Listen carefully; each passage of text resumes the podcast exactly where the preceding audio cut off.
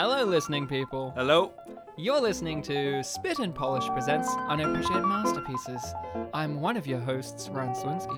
And I'm Bartek Kasprzak. You suck. Yeah. And you're the other host Yeah. of Spit and Polish Yeah. Presents? Uh, you got presents? No. Oh. Unappreciated Masterpieces, though. Yeah. And we are Spit and Polish, likingly because we are always spitting, and yes, we both happen to be Polish. Is that not correct, Bartek? You said not correct, so if it's Is that not correct? if that's if Figure that it out. Is yes, so not mean no. No, that's not correct. No, we are. No, that is correct. That is correct. We are both Polish by descent, at least. You know, Slawinski, Bartek, you know. Well, we descended quite- from Poland to Australia. We did, because Australia is in the southern hemisphere, and Oh. Poland's in the northern hemisphere. Oh. So, and since geographically, we descended and down. since we're on since And we're Australia's down under. yeah, and since Australia's on the eastern side of the world map, that makes this an eastern country, right? Yes, of course. Yeah. Of course. So, uh, on this show, we do feature length audio commentary tracks for films that seemingly don't deserve a commentary track, films that seemingly don't deserve a conversation, films that people have swept under the rug over the years. They're not ones that are completely forgotten, but they're not ones that are completely remembered either. They're the films that people go, oh yeah, that one. Maybe not with a positive kind of tone to their voice, but maybe not a necessarily negative tone to their voice. They're just like, yeah, that film. That's a film that was made, and we say, yes, it was, and all films are art, and we should talk about it like it's a piece of art, because really, it is. Yeah, and if you swept it on your under your rug, then you know what? It's still in your vicinity. That's correct. You chose to put it under your rug, not the bin. Exactly. So we are going to talk about the film in a audio commentary track feature length in depth. I will do a That was a bunch of adjectives, Ryan. You didn't. You didn't give us a noun. D- do, You do, blue. you, You blue balled us, do you need it now? Ryan. I am very extremely. Needing of nouns. Yeah. um, Is needing of nouns the noun? you decide. Yeah, I guess. um, so, um, we will be covering a film, but I don't know what that film is. Bartek, you have to tell me what the film that we are covering for this episode is because I can't read the title of the episode because I'm in the episode, so I don't know what the episode is. oh. yeah, that's Well, the rules. yeah, and I have to tell him because he's the one that names the files and the title and everything. Yeah, I'll do the work. This yeah. is the origin of where he finds out what to write. yeah, exactly. The movie that we are watching today is Bartek is the best. Ah, now I don't speak Polish, but I've been winging it at late, trying to figure out what you've been saying in Polish. Because although I am Polish, I don't speak it. Bartek does speak it, and he said the film is Bartek is the best, which could mean. Oh, are we watching um, Bowling for Columbine?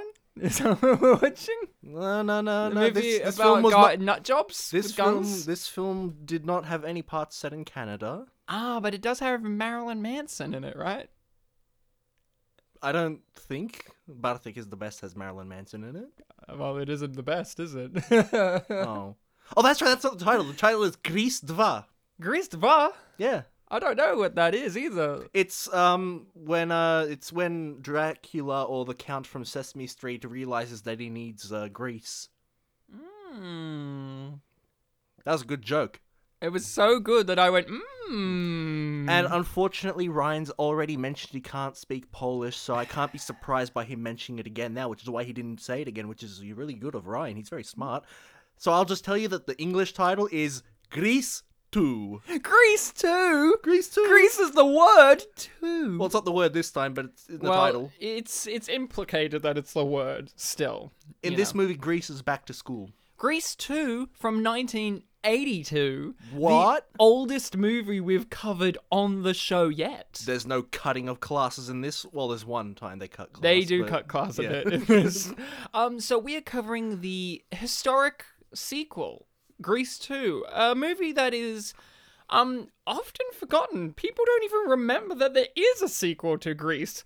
So whenever I meet people and say, "Oh, are you a fan of Grease 1?" People look at me and say, you mean Grease? And I'm like, well, technically the title is Grease, but since there's two Grease movies, are you a fan of Grease 1 or Grease 2? And they're like, I've never heard of Grease 2. Who's in Grease 2? And I say, Michelle Pfeiffer in her first leading actress role. And they're like, oh, I want to check it out. And I say, well, that's a good idea because you should have a legal copy of this. And, you know, they say, and you, the audience, say, Ryan, I do have a legal copy of Grease 2 on me. Why do I need it? Well, you're going to get your copy of Grease 2 ready because I'm going to do a countdown from three, and I'll go three, two, one, and say play, and you're going to press play at the same time so that you are kind of synced up with us as we discuss the film that is unfolding before our very eyes. So that's why you need a legal copy because Grease 2 is the Grease to the word 2. There you go. Grease to the word too. Exactly. So get your copy of the 1982 classic Grease 2, because I'm going to start this in three, two, one, play. Ah, and here we go. Instead of three, you should have said Grease. I should have said it. So we are three seconds in, four seconds in, five seconds in, just so that you are lined up there. That's more seconds than Grease films. That's actually true. Yeah. That's actually very true. So, Bartek, Yeah. this is Grease 2. Um I am not a fan of Grease 1. I've mentioned this on the podcast before, recently in fact. I fucking hate Grease with a fiery passion. There's no other musical that I hate more than Grease, I think. Um in terms of like original like you know musicals like sure it's easy to hate sequel move sequel or spin-offs or lesser known ones that are kind of stodgy but i mean in terms of the big boy musicals Yeah. i hate grease i don't understand why people like it and i still don't understand because i've watched grease 1 the original with john travolta and olivia newton-john in preparation to watch grease 2 now i have seen grease 2 before. I don't know when, I don't know why, but I have seen it before, and I blended elements from both films into each other. When I was going to watch Grease 1 again, I haven't watched it in a decade, I was saying to myself, no, Ryan, you'll like it this time. Everyone else likes Grease. Come on, Ryan, what's the good aspects of Grease that you like? Maybe they'll be even better this time round. And the aspects that I held on to were I like Rizzo and Kenickie. Mm-hmm. Rewatching it, I still like them, but not as much as I thought I did. And um, I liked the teachers. Now, the teachers aspect is all Grease too. They barely got anything to do with Grease. Yep. You, like, really, they got barely anything. They have the max amount of effort that they have in terms of things is the assistant to the principal does the little xylophone gag, and that's about it. I remembered lots more of Grease 2 evidently, because I rewatched Grease 1 and I fucking still despise it. I found it boring. I will go into it in more depth while we do the episode of why I don't like Grease and why I like Grease 2 far more. Um, Bartek, what's your history with both Grease films? Grease 2 was one that I know uh, that I knew existed, but I just never got around to watching it before seeing it for this show. Uh, as for Grease 1, uh, I've I grew up on the film. My mum and I are big fans of it. Um, I can't necessarily defend it against some of the accu- accusations that, or accusations, the things that you criticize it for, because yeah, they they're definitely valid. Um, but I've just always enjoyed it. I I remember the songs. I've seen it many times. It has been almost a decade since I've last seen it, but Yeah. but yeah, it's just something I'm fond of. It's nostalgic to me, basically. It's a nostalgia thing. That's what I understand with a lot of people, but then there are other people who still consume it every year, and I just go, I saw a musical What? a few years ago, like um, in the city. well, that's was it good? Yeah, it was good. Um, I I feel like only there was like one part that I thought like could have been a bit better, but otherwise, When I said we were going to do Grease 2, mm-hmm. You kind of went, ah, like, and then you explained to me that you really like Grease 1. Like, you were like, I love Grease 1, basically. Hmm. Yeah, like, thi- this you were very, you were very ecstatic about Grease, Grease, and I was shocked because I didn't expect you to be a fan of Grease. I don't know why. I just, in my brain, I don't expect anyone to be a fan of Grease because I hate it so much. And then People the people who I, surprised, the, the people who I do expect to be a fan of Grease, I don't like them very much. Oh, the, the big musical fans who the love big all musical things nuts. musicals. Yeah, yeah. And the thing I don't understand about Grease, you know, I don't want to go the whole movie talking about the first Grease and why I don't like it. We will go back on. Well, this is the start of the episode. we will go back talking about Grease because you can't not talk about it because there are connections between the two movies. It's not like this is a completely s- separate movie. There are recurring characters from both from the original and into it's this, and and it's probably fair to say that a lot of people who criticize this movie do it on the basis of the fact that it is related to the first one. Exactly. Grease 1, my main problems are the ones that you would hear from a lot of people. It's the theme of the movie, the message of the movie. I hate it. I, I despise it. It's like they're a very unhealthy couple. John Travolta and Olivia Newton, John Sandy and uh, Danny. I also realized on rewatch most characters' names are E sounds. Danny, Sandy, Kenickie, Frenchie. A lot. Uh, Miss McGee. like Sonny, yeah. Sonny, uh, all of them, uh, pretty much. Not Rizzo though; she's different. But um, I don't like the conceit of if you can't change them, change yourself for them. It's terrible. Like the movie, I will give more credit than in my memory. In my memory, I forgot that he also changed for her by wearing a white jacket at the end. But then he throws the white jacket off as soon as she comes in, and he's back to being Danny again. and then they fly off in the car. Uh, I hate that.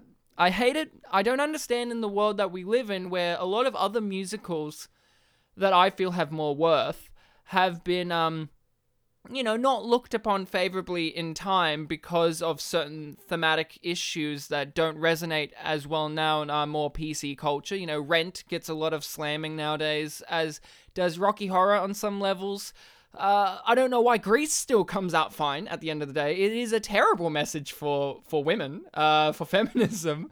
That's why I like Grease too, because this is a far more feminist view on on Grease. It's like the filmmaker who was the uh, dance choreographer for the first film. Yep. She saw the problems and went, one, let's make the choreography even better. Because look at this opening sequence here. The choreography is off the chain nuts. Like, I mean, with the first one, it was individuals had great choreography, like John and Kenickie and all of these, but the background people didn't go as merely crazy unless it was the school dance sequence or something. But in this, look at this opening sequence.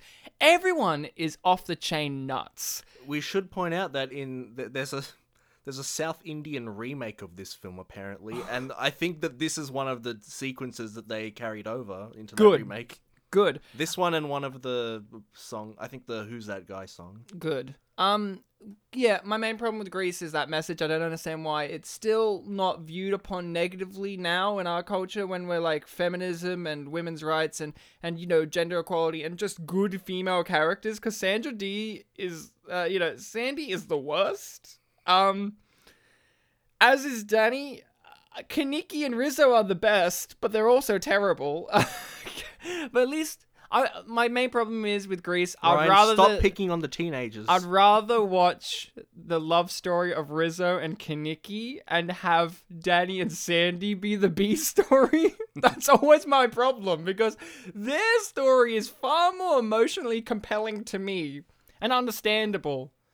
Um, watching Grease again, I also don't understand the, the it's just overtly sexist which this movie is too but this movie actually makes it a point in the Yeah. movie like like it actually is saying you know the t-birds and the pink ladies they're fucked Yeah, this- Their- the- their the- the- dynamics are toxic and terrible Yeah. and they need to change Yeah, they have in this film they have the whole attitude that the pink ladies are like closely linked to the T-birds as they yeah, can, can only, only, be... date them, which Yeah, was which- never in the first Yeah. movie. It- this is Because Sandy generation. never becomes a pink lady. No, yeah, not no, once. Not no wonder Frenchie's not a pink lady in this. Well, she has a jacket. Well, but- no, she is, but she's not in that generation of pink ladies. Yeah. I would say it's like an alumni pink lady, like like she's the pink lady of yesteryear, but they still have to respect her because she's a former pink lady. Yeah. Frenchie's in this, by the way, who I didn't realize was probably actually my favorite character upon rewatching it because her character actually has an arc that I respect and is consistent throughout the first movie. That's it. You know, I don't really care for the music very much in the first Grease either, but I do have to respect it for what it did as a musical in terms of songs propelling story forward. Grease 2 more takes the approach of songs being songs, which is okay. Mhm. Um, yeah, that's my, my rant on, on Grease. I like Grease 2 far more because um, it's like an anti Grease. It's kind of like Grease inversed. Like, it's an inverse of Grease because it's like, let's make Danny Zuko Michelle Pfeiffer. And let's make Maxwell Caulfield's like just Sandy as well. So again, uh, but it's like the genders are reversed, but it's like everything's the opposite of of Grease. So it's kind of like this the sexism is actually addressed and is is is actually frowned upon. The teachers are in it more. The songs are way more overtly sexual. Mm-hmm. Uh, it doesn't pussyfoot around. I, I I just don't know. I I, I, I I like the fact that in this movie, uh, you know, uh, Rex Manning from Empire Records, Maxwell Caulfield, when he transitions into Cool Rider, it doesn't come out of nowhere like at the end of Grease when she becomes sexy Olivia Newton-John, where it's like she has the song in like the second last scene where she's like goodbye to Sandra Dee. Then next scene, And then next scene, she's like a babe who's in black and all this. In this, it's very slow transition, but it makes sense. And at no point in this movie did I feel like he's a completely different character when he's doing it. Like, like he's putting hmm. on a persona, but I feel like the cool rider is an aspect of him that exists that he's just bringing forward. well, the film literally compares him to Superman at one point. so, Yes, yeah. yes, it does. Yes, it does. And he's very English as well, but he goes less English as the film goes on. I like that this film has Johnny, who played Zu- uh, Danny Zuko in the Broadway production originally. Mm. Um, and he is kind of like the evil version of Danny Zuko. But what I mean by that is normal version of Danny Zuko. But if the film didn't frame him in a way where he was the main character, that's how I feel about Johnny. Johnny is basically like Danny Zuko, which a lot of people complain about when they don't like this film. It's like he's just like not having the real cast. There's like no, I feel like this film is critiquing the original movie with Johnny in particular because he's basically the same as as Danny and and Kenickie. But they don't frame him in a way where you're supposed to like him very much. Hence, I like him because I hate in Grease that I'm supposed to like them. Yeah, you, you like his characterization in the context of this film. Oh, this Bartek's teacher. favorite character. He was one of the other teachers in the first movie, uh, but he's playing a different teacher here. He was apparently a different teacher in the first movie. He was the one at the school dance that was checking off people's names or something or other. Who's also very twitchy. But for some reason, he plays a different character here. Now, Bartek, you. Well, you- they mentioned that he comes back. Maybe something happened. In No, the in the trivia, years. it says he's a completely different character. I was wrong. Now, Bartek, you're a fan of Grease, as you mentioned. Having walked into Grease too, not having seen it before, but you knew of it. Mm-hmm. What were you expecting, and and and kind of what did you get out of the film? Because it kind of like like I said, I I personally view it as like a critique on Grease. But what about you? What did you get out of all of this? Uh, well, like the big boy I am, I walked in with an open mind. Um, it and definitely I can see this as a completely different entity to the first movie. There are some aesthetic similarities and you know similar terminology, even as basic as oh Rydell High. I, I that's a concept that I recognize strongly linked to the first Grease film. Um, and I I actually I appreciate this film a lot as being so distinct from the first one. Uh, it- a lot of people do call it a retread and simplify it to its you know gender flipped Grease in a way Now- in regards to the main two characters. Bartek, Yes? I've got something very important that needs our attention right away. Because at 13 minutes and 30 seconds into the movie, a man is doing hurdles over, jumping over hurdles, and his testicles fall out of his shorts. I just want to point that out. This gentleman here on the left, his testicles fall out. There they go, right there. I just wanted to point that out while it was still relevant in the movie. I wish I noticed it more, I guess, because he was, you know, jumping around. He- His testicles fell out. For those who are testicle fans, 13 minutes and 30 seconds into Grease 2, you will see a pair of testicles flop out of a man's shorts. See, see, when- Enjoy. When, you were describing that, I was like, like they fell off his body. Like what are you talking about? like they drop out of the ho- like the. yeah, they fell off his body. So sorry, go on. You were saying it's very distinct and unique in its own right. The film Grease 2 Mm-hmm. Yep. Uh, it's got aesthetic similarities. Um, characters. characters, yeah, a little bit. Um, I like that even though it is a different decade, it doesn't like do because when we think of you know the various decades, we think of oh 50s and then we list out the 50s stereotypes and Yeah, yeah, yeah. you know things like that. 60s oh the hippies and all that.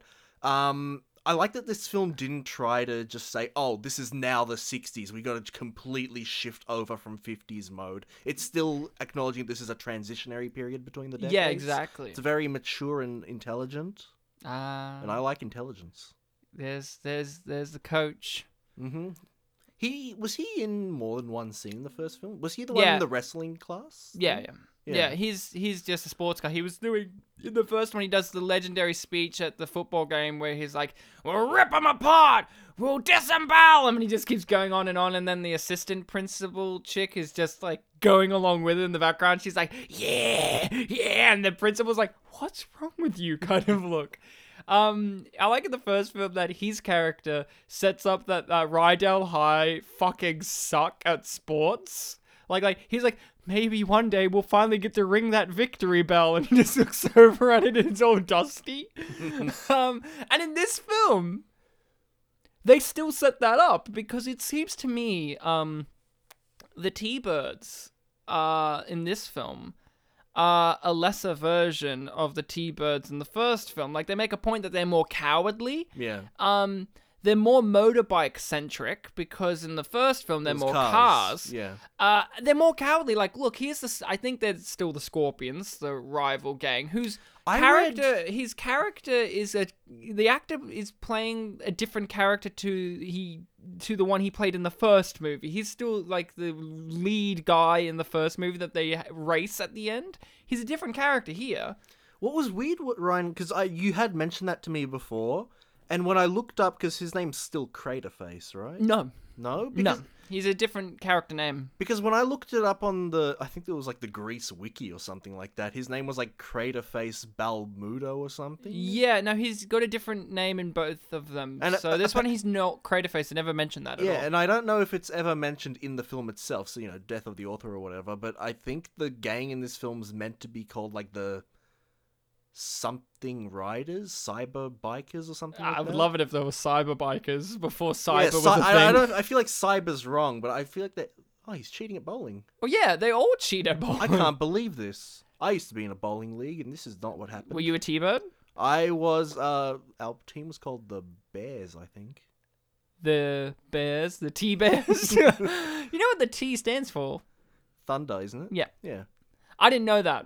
Um, they never really make it a big deal in either movie. It's kind of like you have to do the legwork of figuring it out for yourself. Like they do probably say it, but they don't make it like we're the Thunderbirds. Da, da, several I times they just go, yeah, we're T-Birds. I always knew it, but I don't know where. I do love the gag of um the principal how she keeps calling them um, Thunder Bones, or was it? uh, the T Bones? The T bones. Yeah. Or and I think at one point she calls them the tea bags. I'm gonna say, upon rewatching Grease 2, I did have a strong memory, but I had a uh you know, a memory of it, like an amalgamation of things. She's the best character in both of these movies, the principal. Miss McGee, is it? Yeah I think so. she's the best. She's got the best lines. Like that joke in this movie about the girl missing her two periods, and she's like, "Don't worry, you can come to school after and make them up." And then the girl leaves. Where does the pollen Go. Uh, she's great, and I'm very, you know, it's it's interesting that this was her last movie. Mm. She, she she retired and uh, from doing feature films, uh, and she you know died in 1990 at the age of 82. Uh, which means in this movie she's like in her 70s and she looks great. Yeah, she'd be what seventy four. Yeah, 82. She died in 90. Yeah, so like, um, she's great. She looked great in this. I wouldn't have guessed that she was in her 70s at all. She's she's fantastic. But uh, so Bartek, you you like the music in Grease, but do you like the music in Grease too? Do you want to go bowl? Let's bowl. Let's rock and roll. Good lyrics.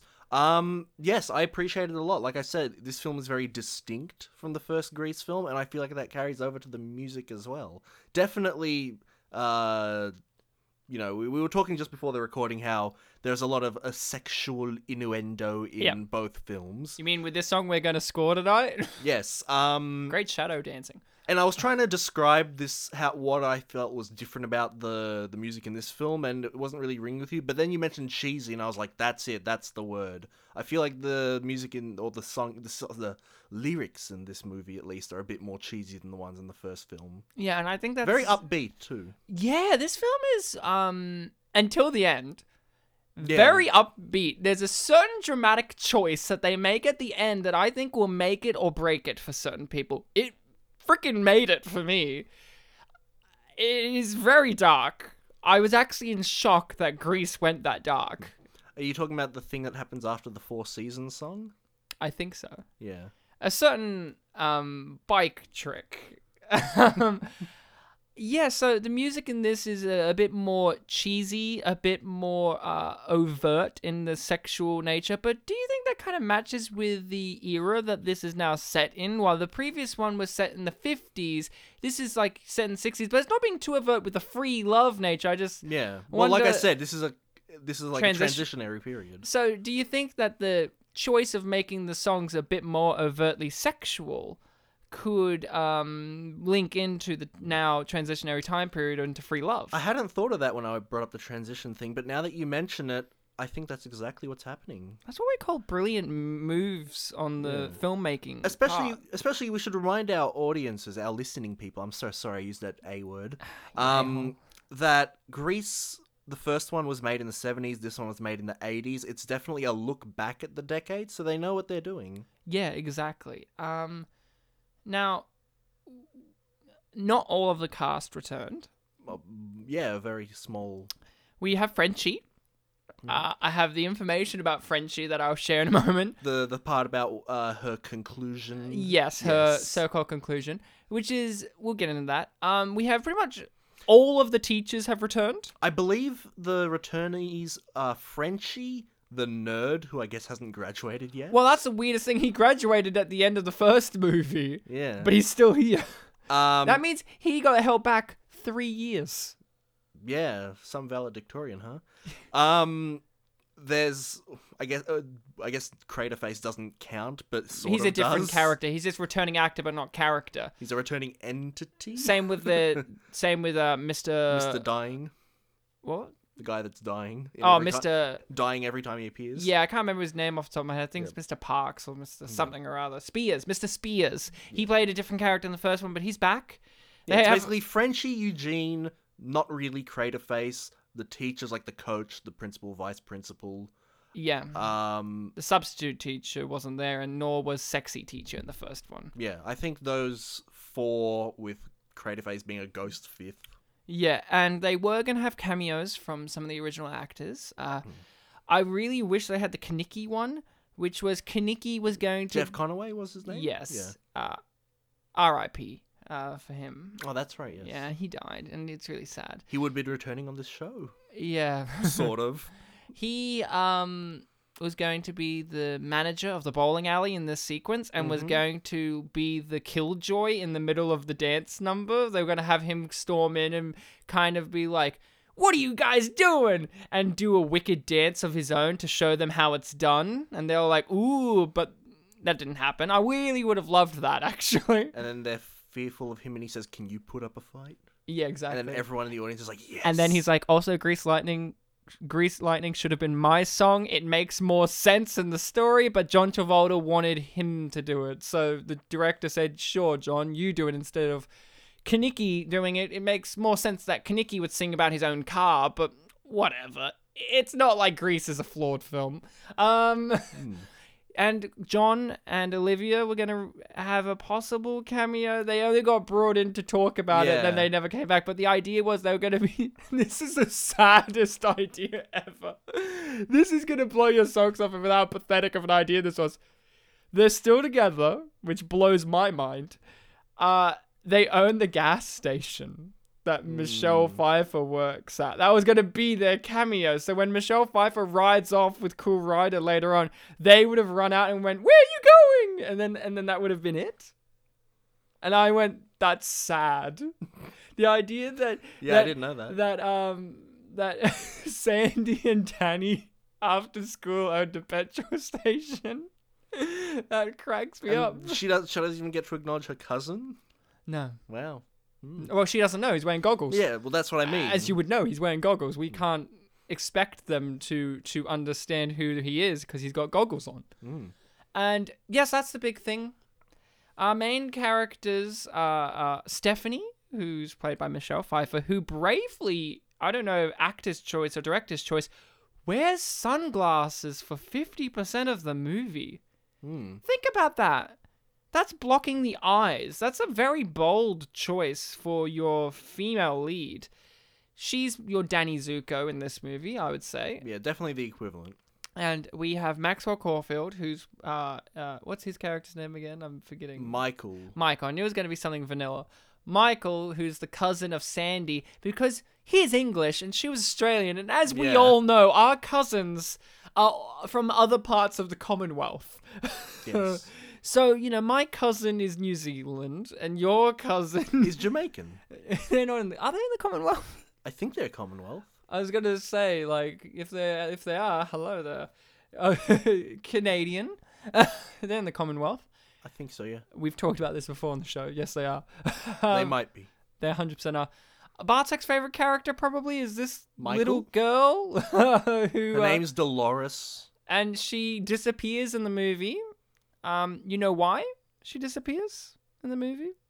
Is this a real life Yes. implication? Ooh, what happened? She was in a car crash uh, in real life, and they couldn't get her properly for most of it. So sometimes, like in a scene like this, they would have doubles for her, and it just became more complicated to have her in it. So that's why she kind of disappears throughout the movie. Oh, I did hear that someone had like doubles throughout the film. I didn't know it was her. and Frenchie. Frenchie is in this. And For part of it, yes. Frenchie was brought in at the beginning, but they hadn't fully completed the script before filming. Yep. So while they started doing that, Frenchie's character got eliminated from the movie, but she had already filmed her scenes. And she doesn't have a conclusion, which is very upsetting for people like me who like Frenchie. Hmm. Frenchie's last scene is her doing chemistry halfway through the movie. We never see her again. And that's upsetting. That's probably the weakness of the movie is lack of Frenchie action. And Frenchie just goes, bam, I'm gone. We Yeah. don't see more Frenchie. She's pretty much the spirit guide for for Maxwell Caulfield to be like, yeah, this is how it all works, and I'll help she's, She's basically kind of like the grown-up student, which is actually kind of a cool. Yeah, she thing. she was the beauty school dropout, and then at the end she comes back, right? But in this, she comes back because she wants to do just chemistry. Yeah. I don't know if that's how school works, but high school, Well, 50s, 60s, I don't know. it's a different time, um, man. But yeah, it was cool because, like, you know, the young people, there's this kind of idea that, like, they're not really choosing to be there. They're there because that's what they have to do to progress in society. But her, you know, she had left this uh, status quo and has obviously chosen specifically to go back. to- Choosing? Chosen specifically. chosen specifically to go back, dog. what, what the? F- yeah, Yeah, here- dog's not really. Here's a funny thing: why we chose Grease two. Why are we choosing Grease? Why we choosing Grease 2 is um, Grease 1 had its uh, 40th anniversary recently. Hmm. 40 years. Now think about this. If Grease, the characters in the 1959, had its 40 year school anniversary, that would be set in the 90s. Yeah, yeah. 1999. Mm-hmm. Can you imagine that as Grease 3? that would be great. and they sing 90s style songs. and then there's black characters because there are no black people at Rydell High because it's a whites only school, I imagine. Mm. Um, yeah, it's pretty amazing. Now, Bartek, who was your favorite character in Grease, and who's your favorite character in Grease too?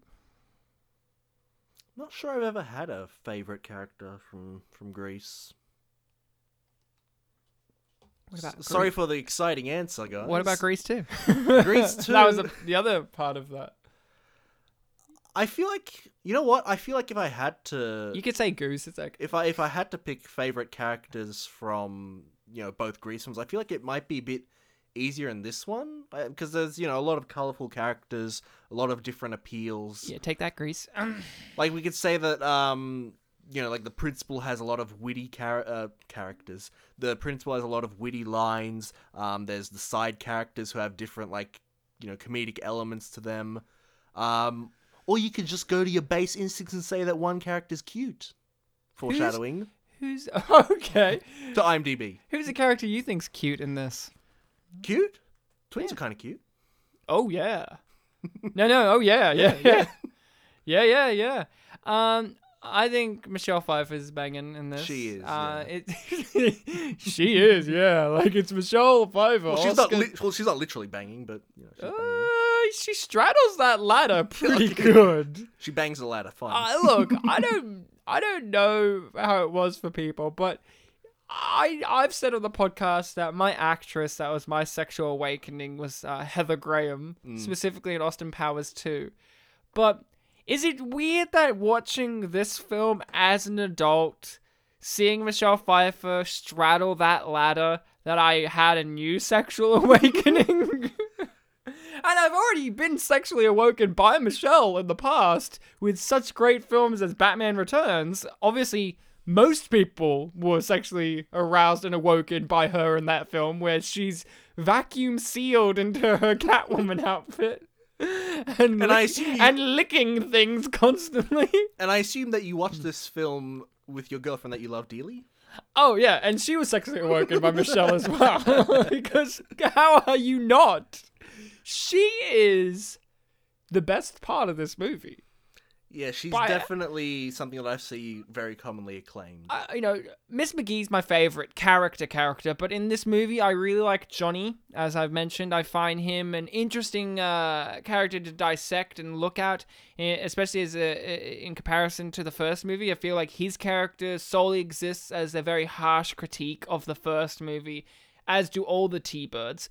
But Michelle Pfeiffer as Stephanie is the best she's a great female character. Something Grease sorely needed. Like I'm not saying we got Rizzo, but she's a secondary character, and her story really is just like, oh, I got pregnant, and then I'm not pregnant. We, uh, in this, Michelle Pfeiffer is she's she's she's not a trophy man.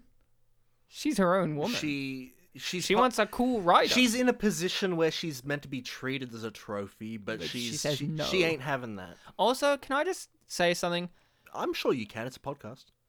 I appreciate the costume design in this because someone, I don't know if it was the director, I don't know if it was Frenchie, I don't know who came up to the costume person and said, "Hey, you know the pink ladies? Maybe she they should wear pink through the movie because in the first movie they wear their pink jackets and that's about it, but they wear them barely. In this, she's got black with pink lining and all that, and and she's not always wearing pink, and she's got a pink car. I like how someone went they called the pink ladies in the first movie basically for no reason other than you could have a cool establishing shot of them. In this, they stick to that. They're like, they are the pink ladies. Give them pink in their outfits. Not just the jackets, give them little skirts, little shoes, something. I think that might also just be a decision with the new image of the Pink Ladies. This is a new generation. They've, you know, it, and this film does have the whole not sexist, the opposite of sexist. Uh, what's the opposite of sexist? I don't know. Well, that, that's a comment on society. Then we don't know the opposite of sexist. Um, equality. Oh, trying to- feminists, I guess. feminism. Yeah. Yeah, the feminist message of the There's gonna be some. There's gonna be some like troll guy listening. That's going, feminism's not the opposite of sexism. It is sexism because women don't want us men to have rights. Menism is where it's at. What I was trying to say is because the message of this film, well, not message, but the characterization of them in this film is that they are meant to be like satellite uh, orbiting around the T-birds. They're meant to be their women, only their women. Um, Which so, is terrible. which is terrible, and that, like you said earlier, is a part of the film that's acknowledged. Um, Yeah.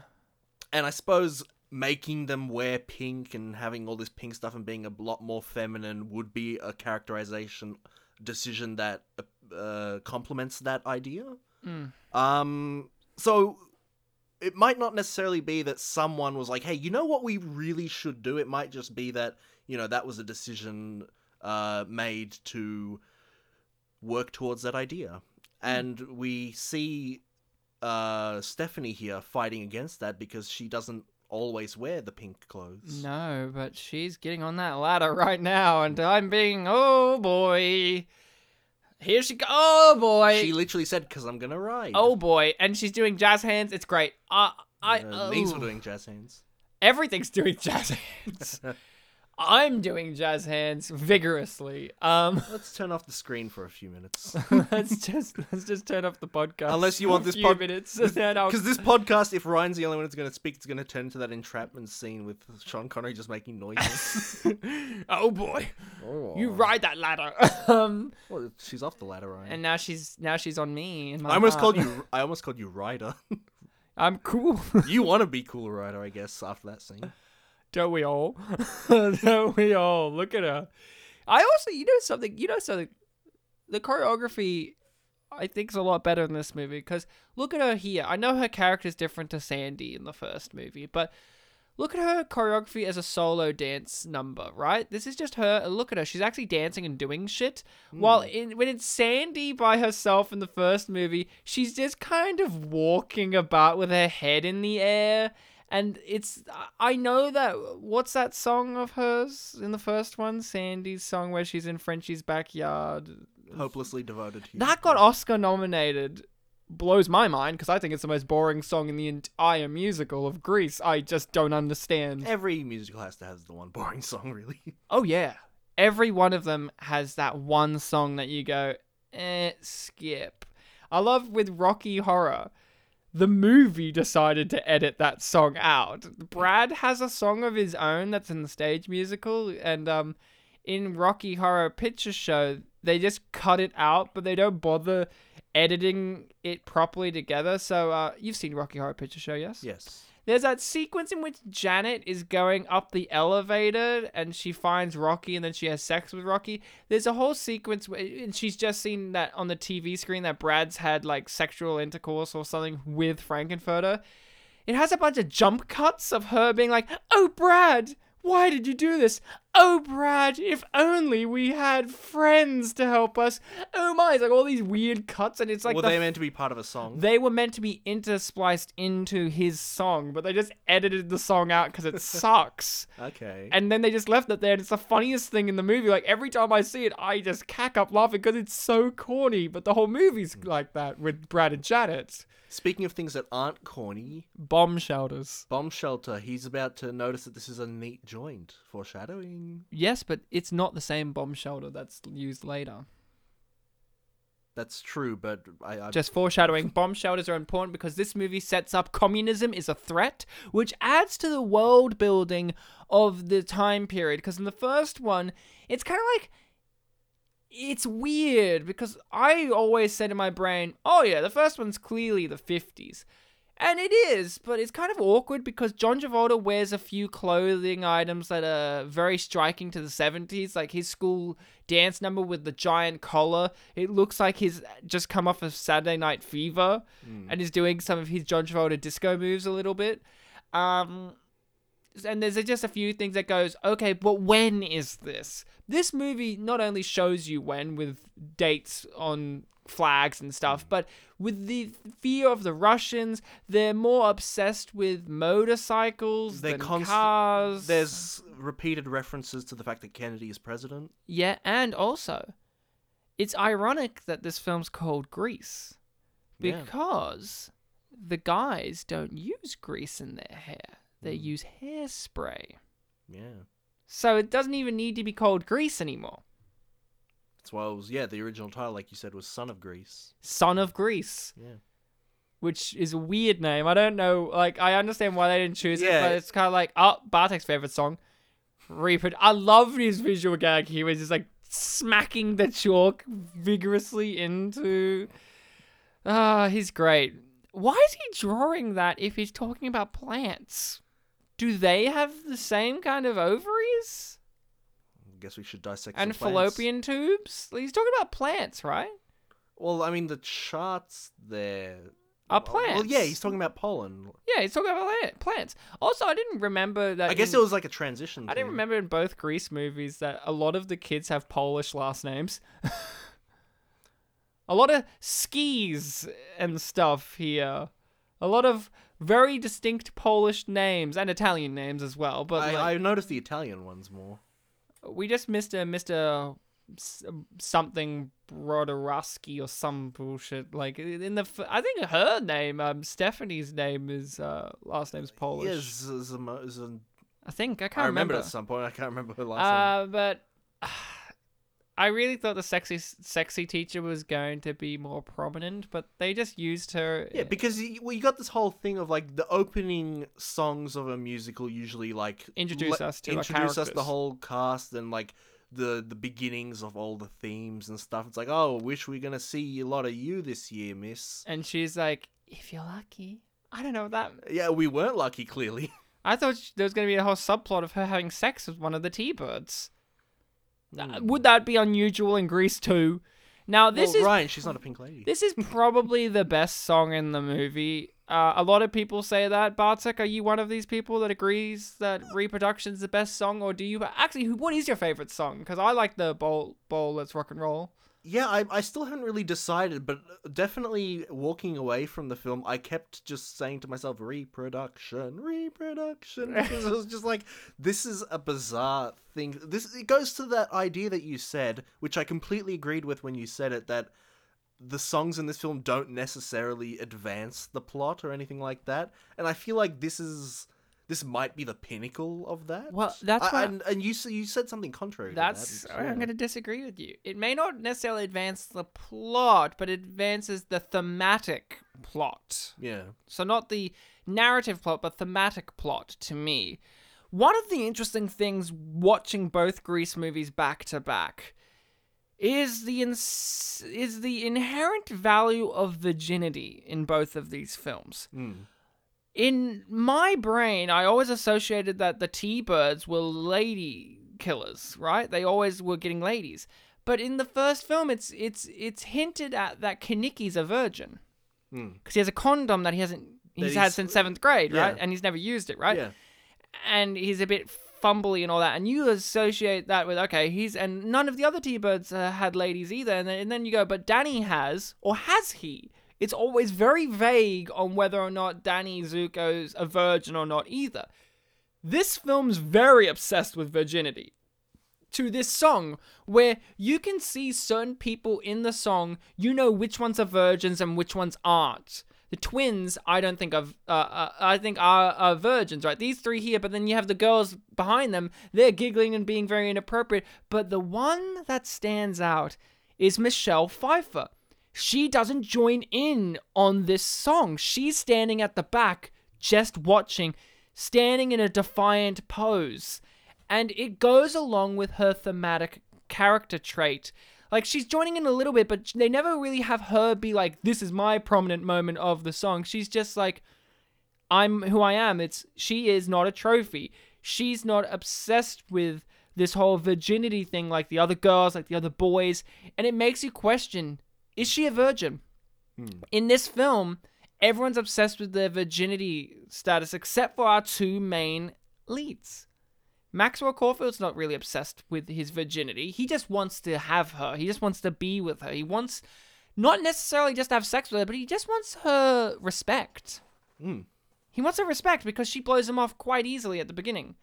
The the pink ladies want the respect of the T-birds, but the T-birds T-birds just want to have sex with them. Hence, we get a great song later about one of the T-birds trying to get sex uh, in the bomb shelter. But uh, this song here, I think, advances the thematic issues of the film in terms of virginity and and who who it matters to. Yeah. This is really that kind of kind of song. Like it seems like a silly, just goofy song, but once you look at the the staging, the direction, and who's taking part and who's not taking part, look, Maxwell's not taking part in the song, and neither's Michelle Pfeiffer, because it doesn't matter to them as much as it does to everyone else in this in this school, You know what, Ryan? This film is unappreciated. and it's a masterpiece. And perhaps this might be leading into an idea for why it is unappreciated because as I've said, I've only watched this film once. Mm. And what you just said there makes complete sense and I think is true. Yeah. But I didn't get that on my first viewing. Maybe it is a film that bears repeat viewing. Yeah. And because you wouldn't really well, if you're a fan of Grease and are comparing this film to Grease all, the whole way through, you might not want to watch it again a second time. So how are you gonna see the things that you missed the first time? I think that's just petty behavior. Uh, here's a great gag here with the periods and Miss McGee is great. I said it already, but she's this her face. I, I said to you before we started recording, I, I part of me wanted Miss McGee to be the singer of um any song because she never sings a song, right? Mhm. She's never in singing a song. She's in songs but not singing. Yeah. I really wanted her to be the one who sang reproduction as the teacher. Like, I feel like one of the weaknesses is Mr. Stewart is not really that interesting of a character. I kind of was expecting him to have a trait to him, and he's kind of nervous. I guess is his trait. I felt like it would have been interesting to have Miss McGee step into that classroom with her prim proper uh, manners. And she's also a nervous character. She gets flustered. She's more a flustered character. It would have been great to see her be prim and proper and take this seriously about pollination and blah blah, blah and the kids getting ruly and out of control and her getting all flustered and getting all like ooh my ooh my getting us or you know being a stickler and all of that I would definitely have liked to see an alternate version where that happens. that would have been great. Also, for some reason, I thought the mechanic guy in this scene was John Candy. Don't know why it's not, but I just thought, why is John Candy in this? should have been John Candy then. I really do appreciate that in this movie, and on a level, the first movie took the risks of having basically um, wild cards and no names be the, the the actors. Like you know, Michelle Pfeiffer was a wild card selection. She had done movies, but never a leading role. Uh, John Travolta obviously did Saturday Night Fever around the same time, but he wasn't like the biggest, huge actor that we know him now. I think it's fair to say that Grease is probably the movie that launched him. Grease and Saturday Night Fever, the two that launched him into the eye that we know him. I, th- I think uh, wasn't a trivia point for any of the Grease films, but um, I think he auditioned for the role of Jesus in Jesus Christ Superstar, and when he didn't get that, the casting director was like, "You know what? I think I got something else that you could do," and it ended up being Grease. I thought Scientology was going to be your answer. um, you know, a lot of these actors aren't hugely known at the time. These were career definers, and this gets into the sad part. They thought that it was going to be the same for Grease too. I thought it was going to be the same for Grease too, and I have a direct quotation here from Maxwell Caulfield, who um, whose career isn't the greatest in comparison to um, Michelle Pfeiffer's. Uh, Michelle Pfeiffer managed to scrape away from this film. Uh, her next film that she worked on was uh, Scarface, I do believe. Um, very interesting, very iconic film. Uh, she's great in it. I- I always forget she's in it. Uh, I don't know why. Every time I watch, it, I'm like, oh yeah, Michelle Pfeiffer. Um, I have the direct quote, which was, you know, Maxwell Maxwell's- Caulfield thought he was going to be, you know, this film was going to be his big stepping stone, but it damaged his career. And he has been quoted as saying, Before Grease 2 came out, I was being hailed as the next Richard Gere or John Travolta. However, when Grease 2 flopped, nobody would touch me. It felt like a bucket of cold water had been thrown in my face. It took me 10 years to get over Grease 2. Mm. And we only really know him as an actor from Empire Records. Yeah. He played the the best cat, well, the best characters in that. My favorite character, Rex Manning, Yeah. the legendary uh, and uh, Who pop- you might know from the meme Rex Manning Day, which I didn't realize was well known. the Rex Manning Day. Yeah. So it was a film. This film was a gamble for a lot of people. It, it, it made and uh, it made some people and it broke some people, which is sad because I think it's unfair. I feel sorry for Maxwell Caulfield. Like, um, I've looked into him. He is a bit of a wanker, but um, I do feel sorry for him because I think he does a good job. Is he American? No, he's English. Okay, English. Uh, he does a great job in this. I just think sometimes with a sequel to a very iconic thing, fans want more of the same, but they resent it when they get it as well. Yeah. So you kind of can't get anything. And this film, I feel, tries to appease the fans, but also challenges Grease. Maxwell Caulfield isn't really Sandy, and he really isn't Danny. He's Yeah. his own character. I think a better developed character than than Sandy or Danny. Uh, well, better than Sandy for sure. He's trying to change himself, and it kind of feels like he's doing it partly for himself too. Yes, it's and I I feel sorry for Maxwell. I do. I, I think this is an unfair movie to have the rest of his career, or at least a, a great portion of his career, ruined by. Uh, it's really upsetting. You know, it's it's a bummer. Uh, Michelle got away fine from it in the end. You know, we know her. She's an Oscar-nominated actress. She's in every. She's just wonderful. She's the best. She's one of those actresses that's. Th- didn't they both hate this film? They both hated this film, I do Yeah. believe. and each other, I think. Oh, they hated each other for sure. He claimed that they had an inflam like a great relationship, and she said no, he's self-adoring, and I don't like him. Um, I do love that the, the that in the first movie, the T-Birds were the most respected group in the whole town. Mm. The Scorpions feared them. They wanted to challenge them, but they feared them. But in this movie, the T-Birds are so lame that they have to pick on three nerds. yeah, they're spying on three guys in a men's change room. Yeah. But I like they're fearful because they know that these guys will beat them in the talent show. Yeah, these three drama students, I believe they are. Yeah, drama or at least music students. They're us, Ryan. Well, not the music part. Well, there's three of them, so more than us. Well, you're tall, and I'm Short? no. no. I Uh, weigh more. Yeah. Okay. So if you add your height and my extra weight, then we'll get a third person. There we go. Um, yeah, it's a bummer that this destroyed people's careers. Uh, the director hasn't gone on to direct any more feature films, which is a bummer. Mm. Do they choreograph more things? I think so, but it's a bummer. Uh, we're back at the Bolorama. Remember her? She's back again. And, so, and leader of evil bike gang. See, he's evil because he was in red. That's called mise en scene. Um, you can't blame him for that. The Bolorama chose to have a red sign. chose it to give the imagery of evil Look. onto his crater face. Michelle Pfeiffer's not wearing pink. No, she wears red. So she's evil. no, she's the leader of the pack. Look, that girl had half a red shirt. That means she's half evil. No, half leader of the pack, half virtuous because white's virtue. Look, he multiplied. That's also what I like. The gang, um, in the T-Birds, they only have four, right? In this one, I think in the original they had four or five. I think there were also four. Okay. In this, they get to be five at the end. But I like that the rival gang is an army. Wait, no, I think there were five. yes. I- Because Kenickie's not like part of the three generic ones, is he? no. Yeah. Kenickie's his own dude. Um, so this one they gain the five. Uh, the rival gang has like twelve dudes. In the original one, they had the same amount of dudes.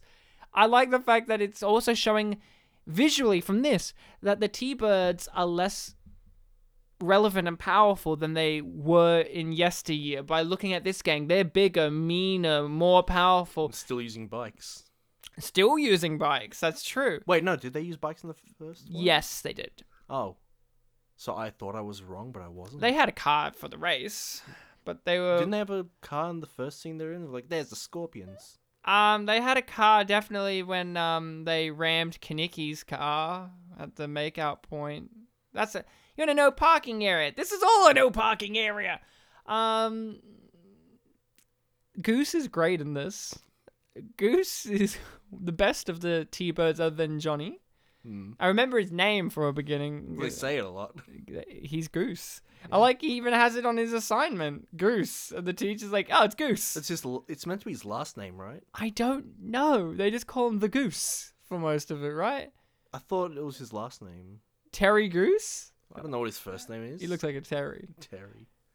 It's a it's the '60s, man. Come on, they can be called Terry if they want. Now here's a classic song. Who's oh, that guy? you wanted? Do you want it to be Terry because his last name isn't an E name? Yeah.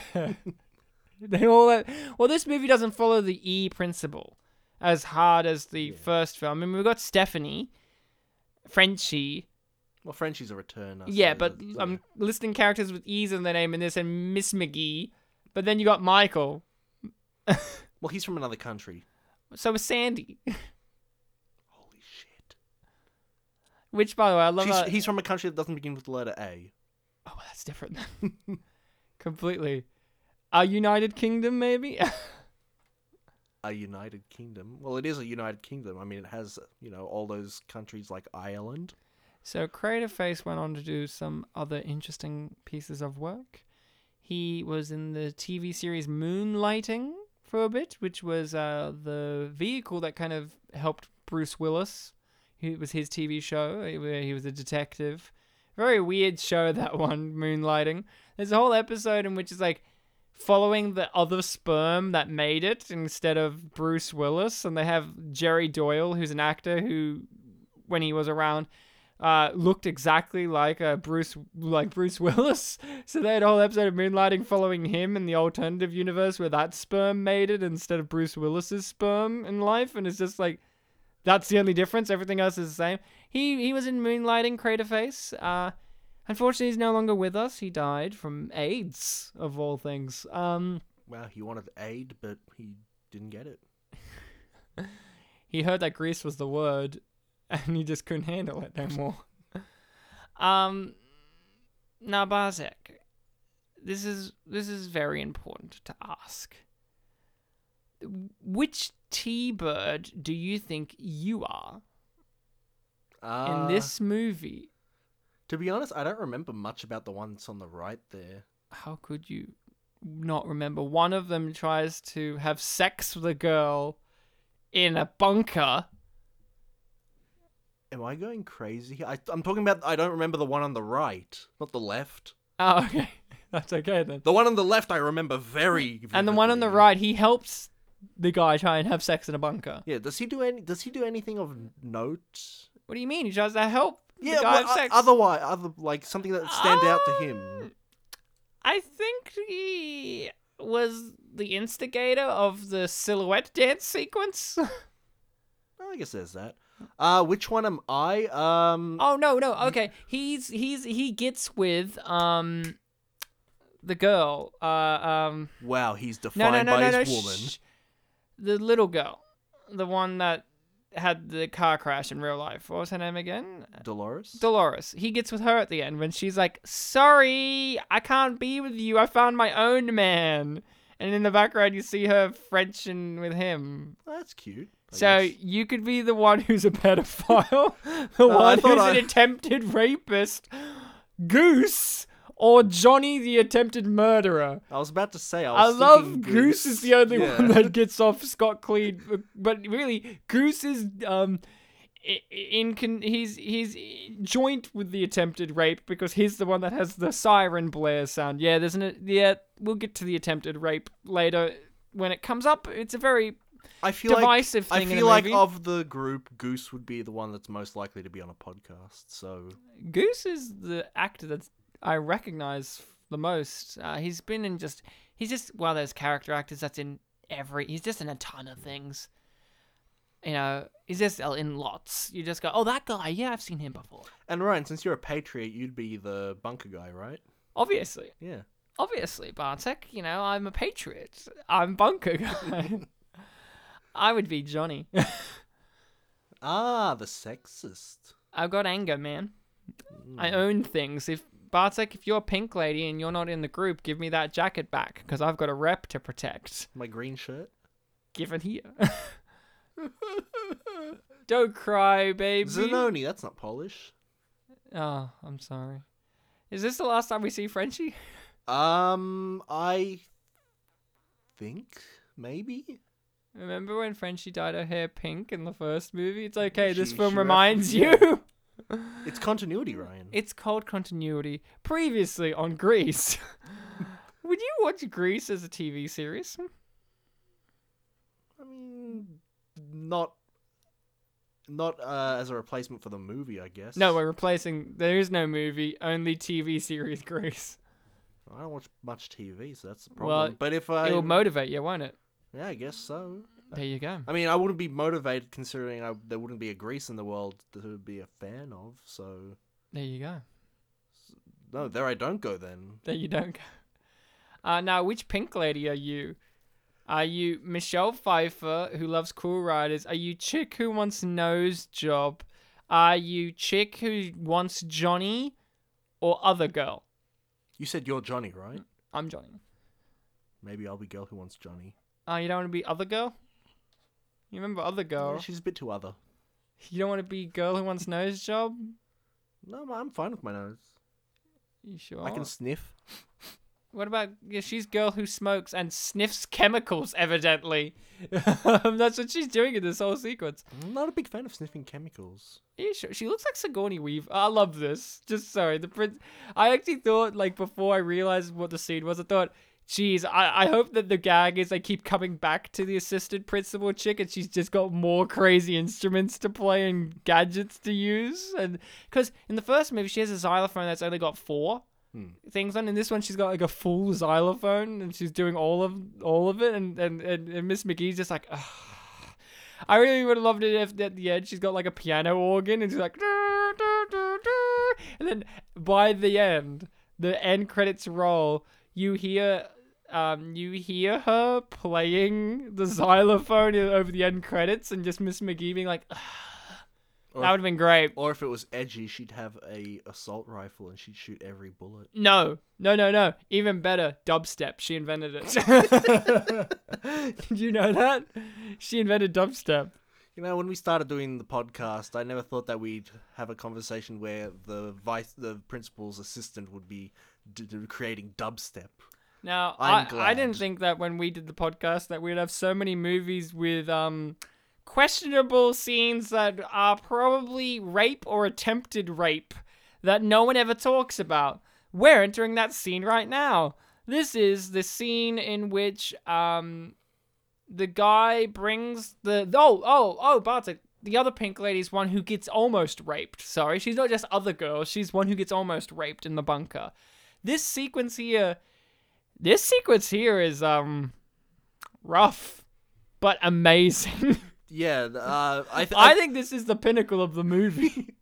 for amazement value, this song is one of my favorites. this song has the guts to say what happens if all the T-birds T-birds were so eager for sex that they mis that they, they they led a woman down to a nuclear bunker exploit the the era, I guess. I yeah, and um get his friends to make bomb noises and air raid sounds out front and uh, try to have sex with her in the bunker, thinking that the world's gonna end. But not only because the world's gonna end, phrase it as if it's a patriotic act to have sex with him, and she interjects by asking about her mum. And she even says, No, get off of me. And she tries to get out. And the scene ends with her so patriotic that she will run out to a nuclear blast to try and save America rather than to have sex with him. This song is called Do It for Our Country. Yes. To give the audience a bit of an. He's got a gun, might I add, in this sequence. Yeah, He's got a shot literal he's- shotgun. This will be the thumbnail. and, uh, yeah, yeah, with him with a gun and her afraid in a bunker. what is this, 10 Cloverfield Lane? Um, so I have some lyrics here to give the audience an idea of the quality of song. This is the song Do It For Our Country. Again, we mentioned the innuendos. Do it for our country. Country, get it? Mm-hmm. It's pretty good. So some lyrics include Mer- America is calling. Let's care enough to give our very best. For if we give our very best, I know that we will more than pass the test. If I could have three wishes, I'd wish that you'd live free. I'd wish for amber waves of grain from sea to shining sea. Yeah, let's do it for our country, the red, white, and blue. It's Uncle Sam who's asking, so your mother will approve of his attempted rape. Um, some other great moments of the song are, and this is this is just him speaking because this is one of those songs where it breaks up into spoken word. Just think about it. It would be like as if we were doing it for the Statue of Liberty, or the Grand Canyon, or the New York Yankees. It would be like as if we were doing it for Disneyland. Bartek, would you have sex with me if I said that? I did say that I'd want you if you were Johnny. But I'm not Johnny. I'm So that's the only single reason why I have to answer. Okay, can I change the situation? If I trapped you in a nuclear bunker and you thought the world was devastated outside and I said that to you, would you have sex with me? Well, it's better that you persuaded me than just raped me, so that's fine. Ah, that's okay. That, Also, Ryan, there's a thing that I have to mention about this this sequence. You masturbated to it. It's okay. I don't have to mention that. Um, so normally I find YouTube comments for the podcasts just for the end of the episodes. Um, this it was not possible for this one. The trailers are just barren. But after I did watch the movie a few hours later, I did go to the specific upload of that song just to listen to it again. and that one had comments Good. and there was one sentiment that kept getting repeated in the comments. Which was? There's a part in the song where he gets down on his knees, he's and he says some line like "I'm gonna win the war and I'm gonna win it for you" while saluting her or like Yep. looking up at her. People thought he was adorable doing that. People loved him for that one moment. Oh, yeah. They thought he was adorable. I think it's adorable that Maxwell Caulfield wore, wore no shirt underneath his leather jacket. Is he's wearing a shirt there, isn't he? No, that's his chest, buddy. Are you sure? Yeah. See, that's how his that's his chest there. He's not wearing his, a shirt. His neck just looked a bit weird. That's Are you calling Ray, uh, Rex Manning weird necked? well dozen He'll fight you over that. dozen years younger Rex Manning? Oh, so younger him had a fucked up neck. Give me a dozen less punches. See, look, no shirt. Sh- his neck looks like He's wearing no shirt.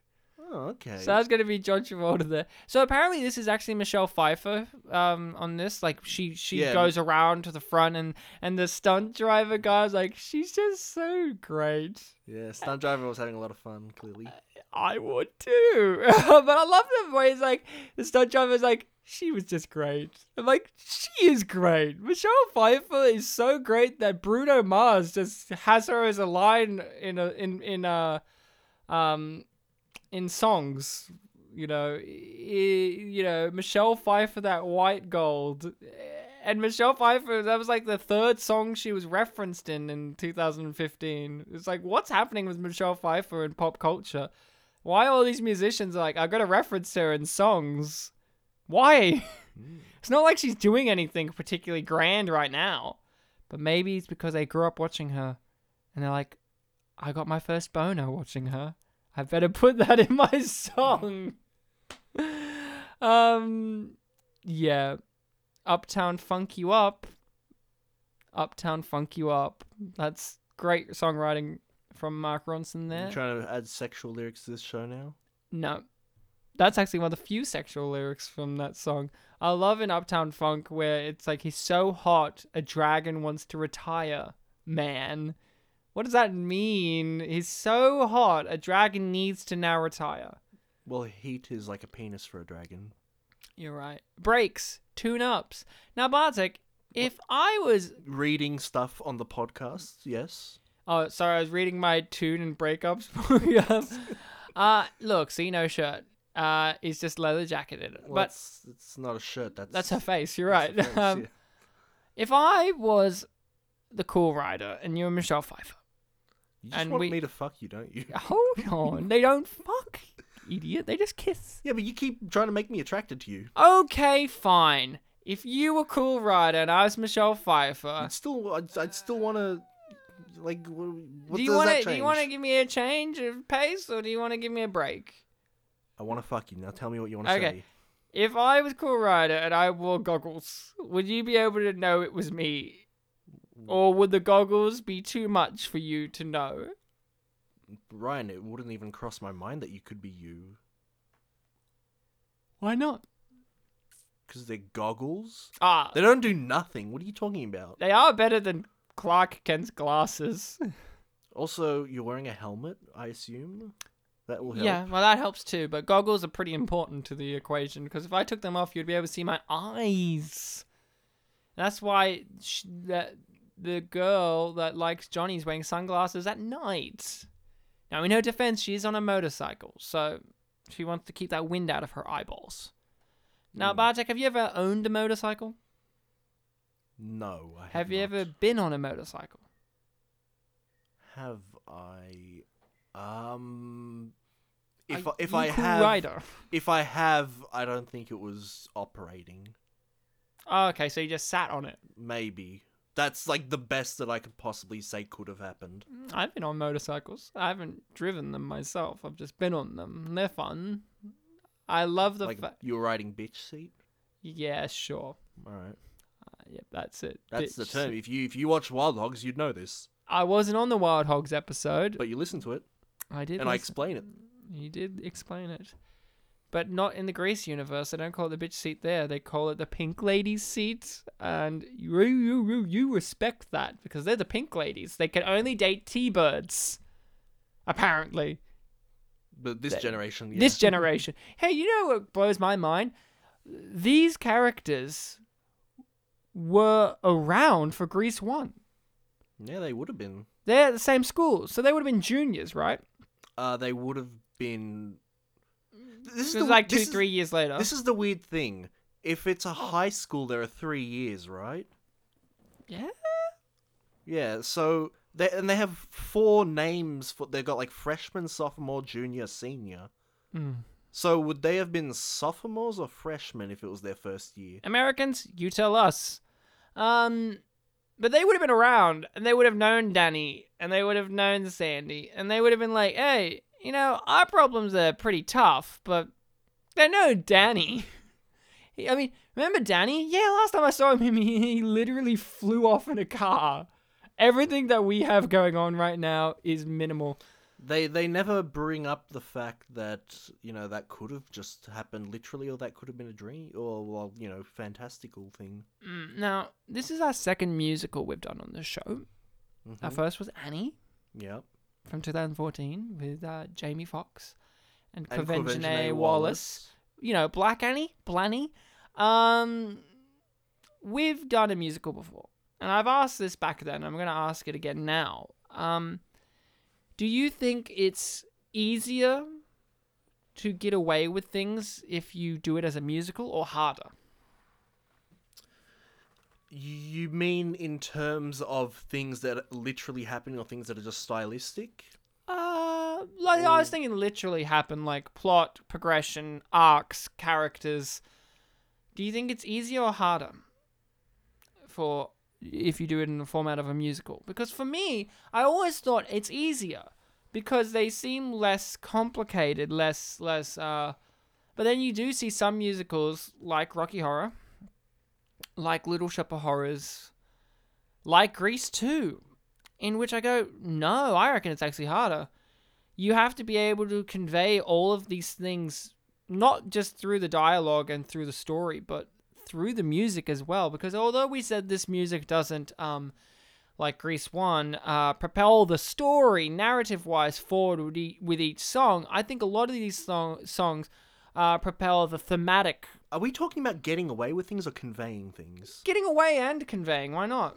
So you know, like how in a musical, it's like you it could be easy for them to get away with having sloppy character arcs because ah, it's a musical. Oh, getting away with. Uh, you mean like other downsides? yeah, the downsides. Oh, I thought you meant with like stylistic choices. Like, oh, they're singing and no one's telling them to shut up. They're getting away with that because it's Oh, a no. musical. No, no, no. I mean, there are some musicals that do that. Oh, okay, Uh, I see. So no, but I mean, like in terms of like other things. Not- Okay, that like, makes not more fourth sense. wall, but like Okay. you know, like, do you think with a musical it's easier to do stories because you don't have to work on character arcs and and development and story progression in the way that you would in a three act structure of a plain narrative. Well, you do, but the challenge there is that you have to make the songs kind of have a point. As in, like, do, Hmm. do you want a song to progress, uh, you know, whatever you're trying to develop, or do you just want it to emphasize something? Like, I feel like I, I watch a lot of Bollywood films, and it feels like with them, they focus more on the emphasis aspect, but also their films are very long, so they don't have to. They're like four hours long. Yeah. Four is really stretching it. Two and a half is being a more average is more. Oh, so just a normal Hollywood movie length now. Two and a half to three hours is not too unusual, I guess. Um, but yes, uh, definitely, they just got to know what they're doing. They just got to have their know what their intentions are, and just just plan. Really, planning is key. Yeah, planning is key, and I feel like this movie does it. It- Like you know, like you were saying before, it doesn't seem like the songs necessarily propel things forward, but I think it's one of these ones where it makes you think about it. It's like not every musical has to have the songs propel the the narrative forward because a lot of musicals and in movies and things plot isn't key to the story. You know not every musical has to make it that the plot is important. It's okay that you don't have a plot but you have to have a thematic plot where you have some themes some issues that you want to explore perhaps Yeah. I feel that Grease has always been more interested in those.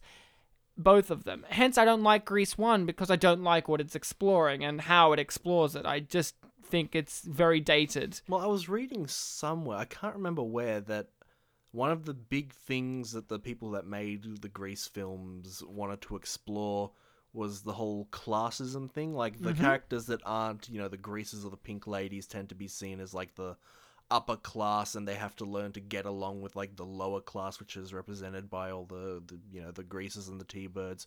Because, like, the Greases movement in real life was, like, a spawned from the post-war boom Mm, Yeah. where things were I've heard this too, but my problem is having watched the movie, everyone, every single person really li- thinks they're cool or whatever. Yeah, are incredibly nice to them yeah. and like them. And they are not that nice back to them. It's not like the greasers or the Pink Ladies are incredibly rude to everyone either. So I want to believe that. I feel like it does it better in this movie, where they have a few more scrapes to go against, like, you know, within each other, though. Like, the Pink Ladies are fighting the T Birds. That's. and fighting each other and themselves.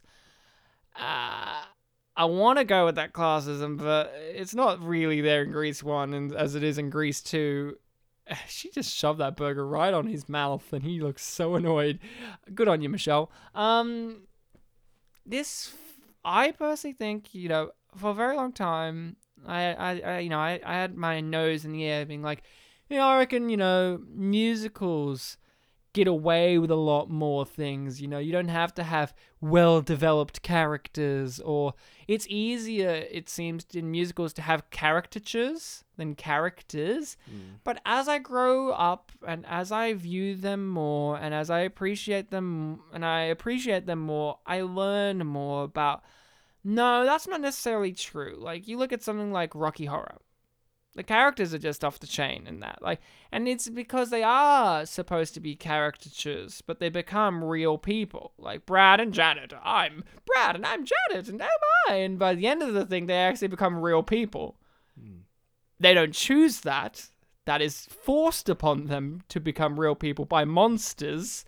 And i think that's kind of interesting I think musicals allow you to explore these kind of ideas that you could in traditional storytelling in very interesting different ways. Not every musical has to be Hamilton or something where it's an opera basically, where every song, everything is propelled by song. You do have musicals that are like this that do have dialogue driven sequences. They're more the musicals for me, I will be honest. Look, they're writing for real.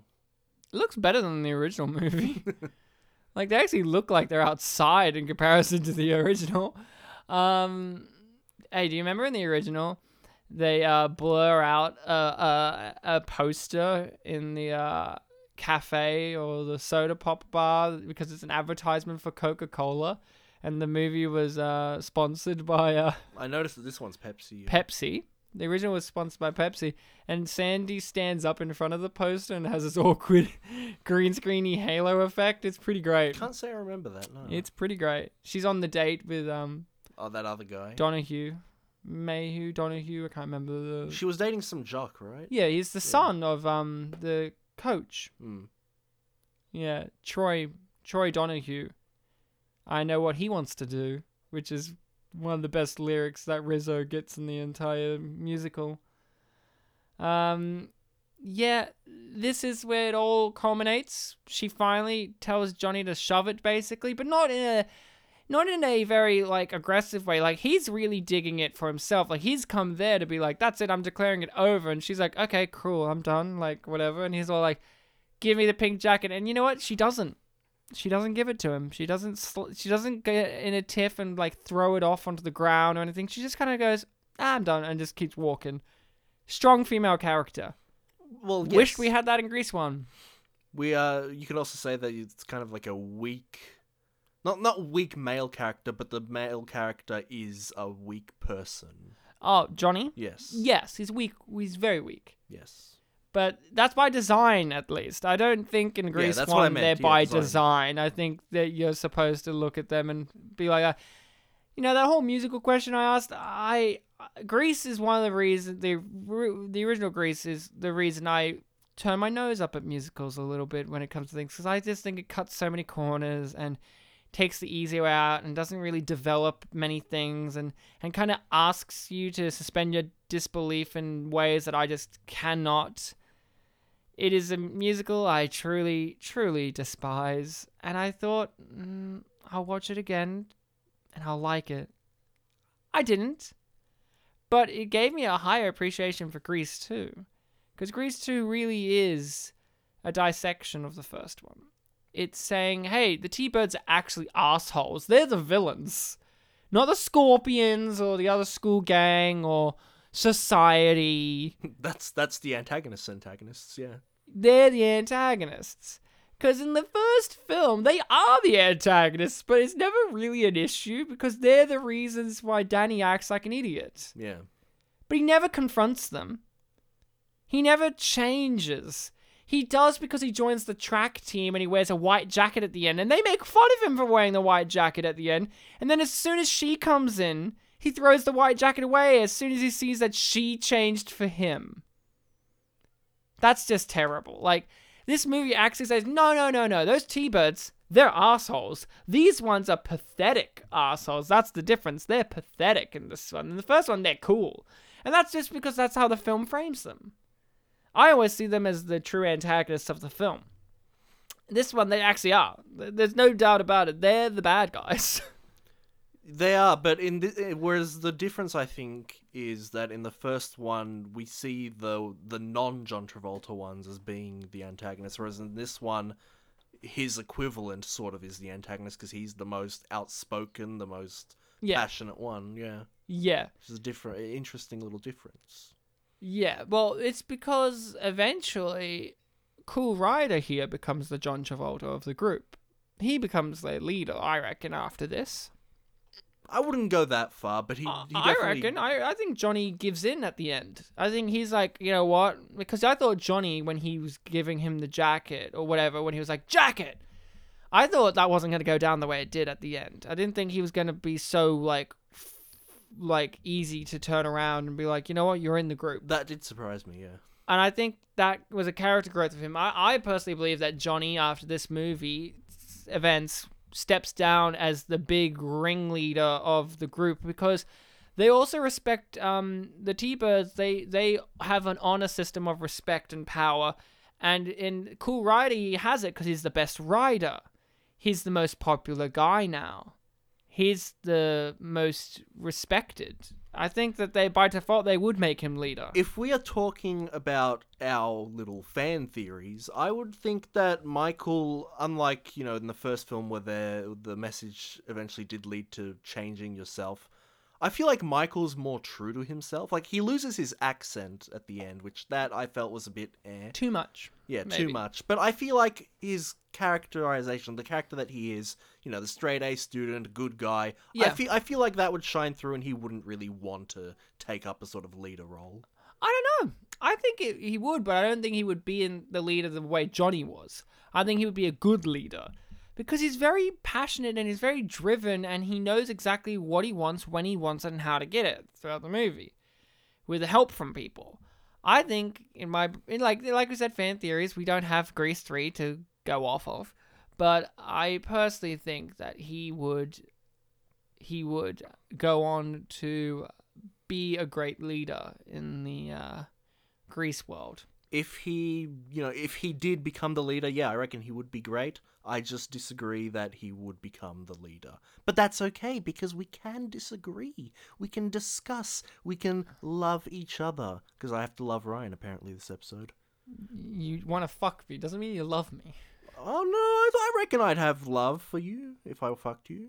Hate fucks exist. Man. I don't want to hate fuck you. What the Okay, fuck are you that's- talking about, you hateful bastard? You're right. So, soz, soz, soz, soz, soz. I can I say soz one more time, just because I'm sozzed. I guess, yeah. Soz. You want Um, some sausage with that bread? No, thanks.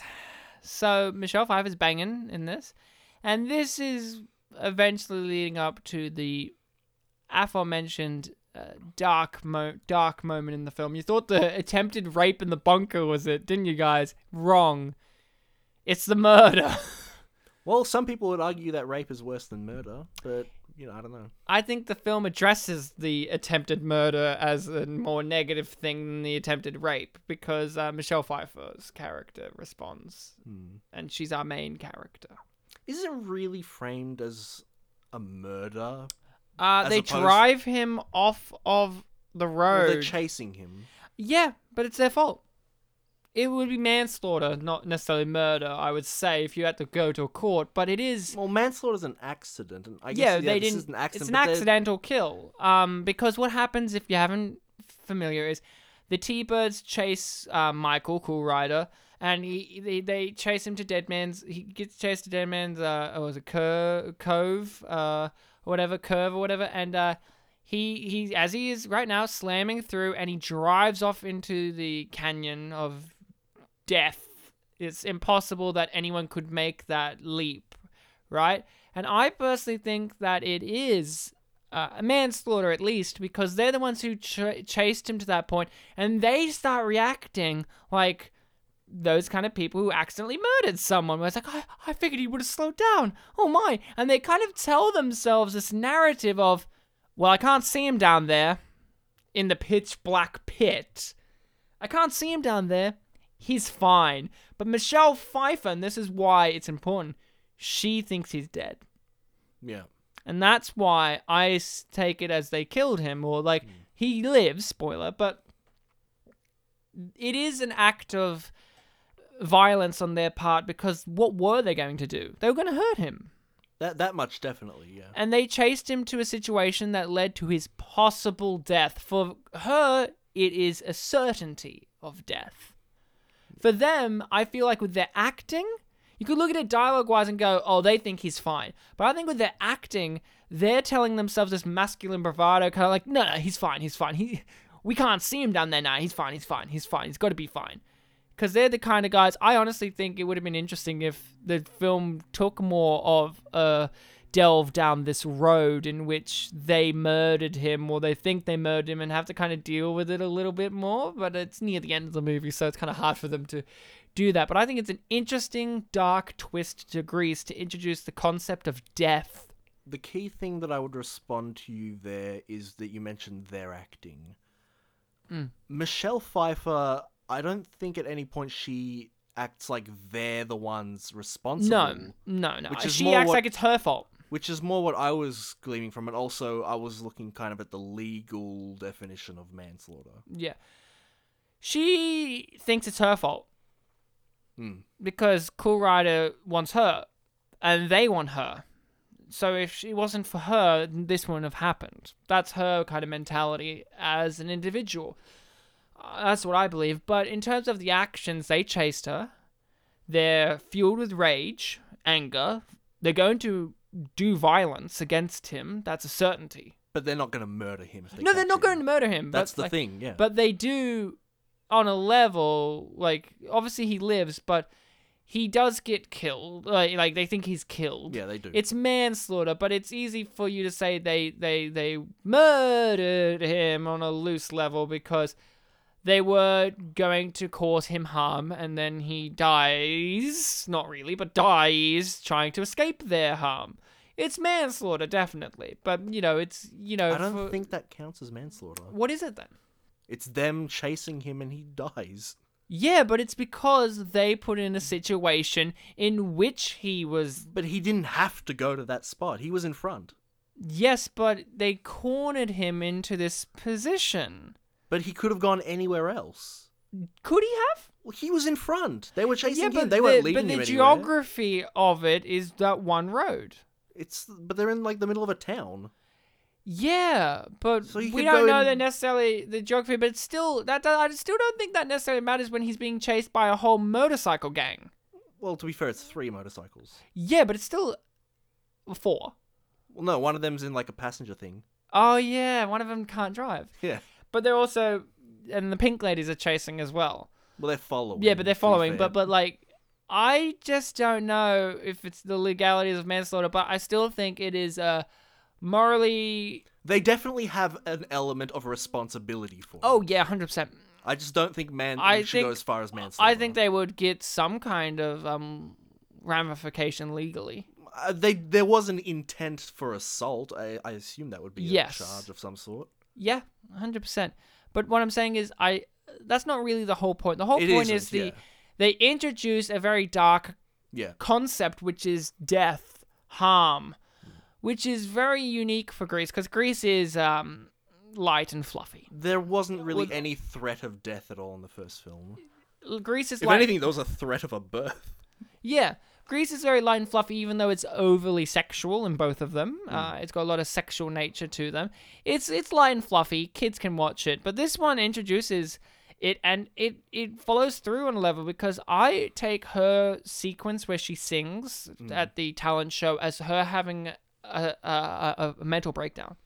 Yeah, this is a she sees a dead version of him, like an angel-like Yeah. version of him, and it's it's terrifying. Like I'll be honest, I did not for a single second believe that he was dead. no, neither. did But when that sequence happened, I'm like, it would be really interesting if he actually was dead. it would be, wouldn't it? Yeah. And that song, that song, you know, that she has the winter song. I want to call it. I don't know the names of all the songs. I, that's a good name. She, sorry, Eugene. Um, she, it's very similar.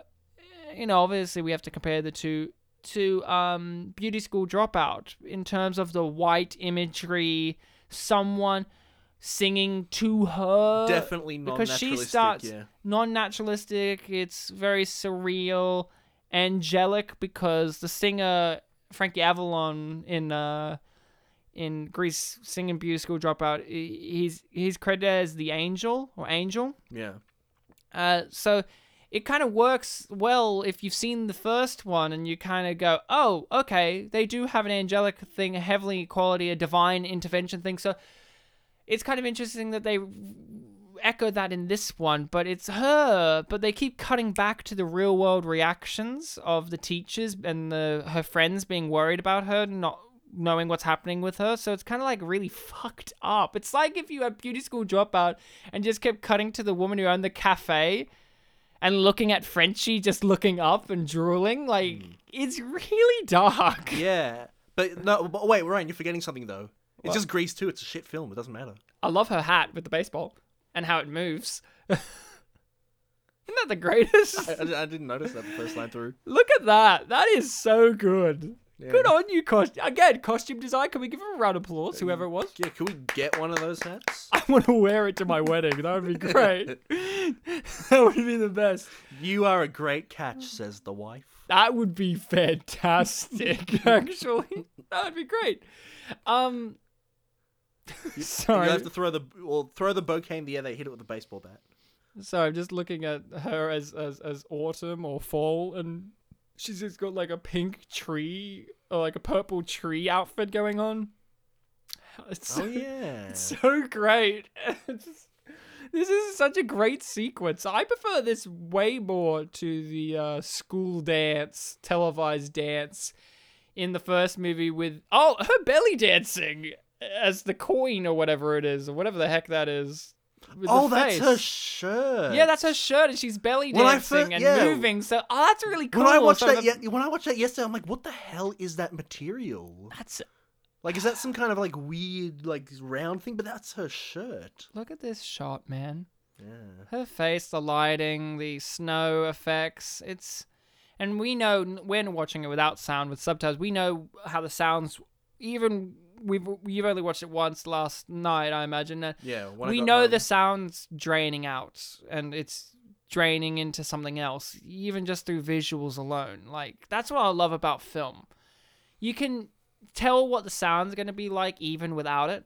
and also Sometimes it's great. and also there's the whole contrast of we just had a bunch of like wide, uh, not wide, um, long, long distance shots. yeah, yeah. White what's, what's the term? Wide shots. That's It it. is yeah. wide shots, Wide yeah. shots. Um, and then suddenly we're getting this zoom in close up. It's like this is Mm. different. This is the, the focus is clearly not on the whole four seasons thing. Everyone working together. This is all on her. Mm. So obviously there's a change happening. She's look, and that's a surreal moment where the star flies off into the audience. Yeah. That's a great. That's a great shot. That's a great shot. This is all great shots. Like, this is where the film really took it to an art form. I reckon this whole song sequence is when it's like, let's make this art. This is just great. Michelle Pfeiffer is acting her heart out, and good on her because this is her first leading role. Um, she should act her heart out, and she has continued to be one of those actresses that have acted their hearts out in every project, I believe. You know, there's some movies that she's been in that aren't the greatest, but I've always found that she's always trying in those movies. Uh, you know, Michelle Pfeiffer from many movies. She was Catwoman in Batman Returns. Uh, I've seen. her- I've probably seen her in a bunch of things. I just can't remember them. Scarface. She's um his wife, and uh, more recently she was in the film Mother. as Mother. yeah, Mother, the one with Jennifer Lawrence in a house stuck with Javier Bardem. She plays a woman in it. Uh, it's one of those movie, art house wank movies where it's like man, woman, but it's just the story of creation. So she's basically Eve. Um, and Ed Harris is Adam. Uh, she's great. A lot of people would know her as well from. She's just she's just one of those actresses that's in everything. Uh, Stardust. She was in as an evil witch in that movie. She was the best part of Stardust, and that's saying a lot because you know it's a great movie and it has Robert De Niro in it. And how uh, would you say that there has been a strong influence of Grease 2 on those performances, Ryan? Oh yeah. it was very funny. There was an interview with her on Graham Norton, and he mentioned Grease 2, and she just smiled, and that's all she had to reply with. She, she was like, "I really loved you in Grease 2," and he, she was just like, "Hmm." ah, you know, I can understand why she wouldn't look at it favorably. She didn't have a great experience with her co-star. It, it did flop when it came out. It is not well acclaimed. It isn't, but it, did launch her career, and she's great in it. And I personally believe that it is a great successor to Grease. I think it's better than Grease. Uh, uh, but even if you don't agree with it being better than Grease, which is the question I've got to ask you, Bartek, on the show, is this better than the original? We all have to agree that this is a film that um needs to be looked at again. There's a lot more value here than what you may have definitely. seen on the first time round or when it first came out. This is a film with a lot of worth to it. It raises a lot of issues. It critiques the original. It's very insightful. Bartek, Grease. Is Grease 2 better? We'll save it for the review. Oh. And then you'll be like, "Eh, I actually am not a Grease fan. I'm more hairspray. uh, I love that the prize is a discount at some shit shop. Like, like it's like Dave's Discount Emporium or something. Wasn't the prize the records? No, they get the guys get the records. She gets a discount voucher. Oh, so was that the stipulation of the rules or something? Or? No, that's just what sh they get. Like they get the records, and she got a voucher. That's what happened. Because he's the king and she's the queen. okay. I, I guess I missed that part. Yeah, yeah. They set that up. Hmm. It's very important, you know. No, I'm just saying that it's a. gr- I thought it was a great little visual gag. She's feeling shit and terrible, and she gets a voucher that's a big orange voucher that says discount, All right. and it's just kind of like she feels discounted right now. That's the mise en scene. That's great storytelling. So Ryan, do you believe that nine months have passed throughout this film? Yes, I do too, because it clearly has. I wouldn't have necessarily said nine months, but definitely Well, time. school, a school year. But time has progressed far better. I think the construction of time in this is better than the original. The original, I always thought, took place in one week. It really, yeah, these two films really do feel like they take place in a shorter period of time than a school year. I, I thought this one felt it because he's doing his transition to the cool rider. He's doing all the guys' homework things. You have the progression of the T-Birds. I felt like this one paced it out better with the substitute teacher being introduced after the first guy left. Uh, you know, them reminding you with the principal doing her voiceover things. I felt like it paced it better than the original, where I, I legitimately always thought that took place over one week. But then it's like, oh, it's a, an entire school year. Oh my god, I, f- I didn't realize. You know what? Now that you mention, I genuinely agree with you on that. Because yeah, there are a lot of different like cuts to things that are clearly happening later. Like he's training to ride the bike over a long period of time. Clearly, you have like little thing like like you mentioned the foreshadowing of the bunker. Hmm. It doesn't like if it was the original, it would have that bunker scene, and then two scenes later or two songs later, it would be the bunker song. you know what? I, I was this it waits. I was legitimately wait, waiting. Like we we didn't pass the bunker song yet, did we? And then eventually, when the principal's assistant started playing the siren, I'm like, oh, now it's coming yeah, now it's coming. Um, because they needed an, one extra bit of foreshadowing. uh oh, the substitute teacher and the boobies teacher might have been kissing behind those shaky things that they're shaking. they weren't kissing; they were acting. I like how there's fire in the middle of the pool. Like like they've set they put petrol in there and just set it on fire. Like there's nothing in there. They've just set the water on fire. Yeah, that is interesting. Like who did that? I love the gym teacher holding his hand there in the background. Like like he's like, oh, I got injuries. I just want to give a shout out to um the the the, the, the, sports teacher, coach um, Donahue. Sid Caesar was his name. Great name, by the way. He is one of the most interesting comedic figures there was. He is interesting in a weird way. He was friends with Mel Brooks. Mm-hmm. Mel Brooks has a great interview on the Conan O'Brien show about Sid Caesar. Sid Caesar was a great comedic talent, and he chose the path that was less fortunate, I guess. He had the choice at one period of time to go with Mel Brooks to Hollywood and make movies and, you know, explore that, or stay on his very own successful TV show. Sid Caesar has had his own show and he was a TV guy. Remember, this is the 50s and 60s. He chose the TV route. And he was very successful at it. People loved him for it. And, you know, you could say it's a fortunate route. But it was the 50s and 60s. We don't have many records or much of what he did in comedic greatness on TV Right. in comparison to what he could have done in films.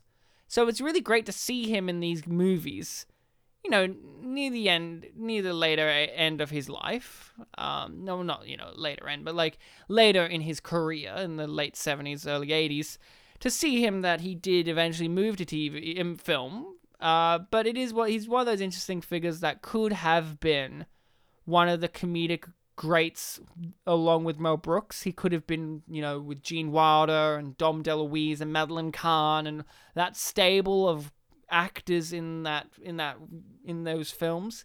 Unfortunately, he wasn't.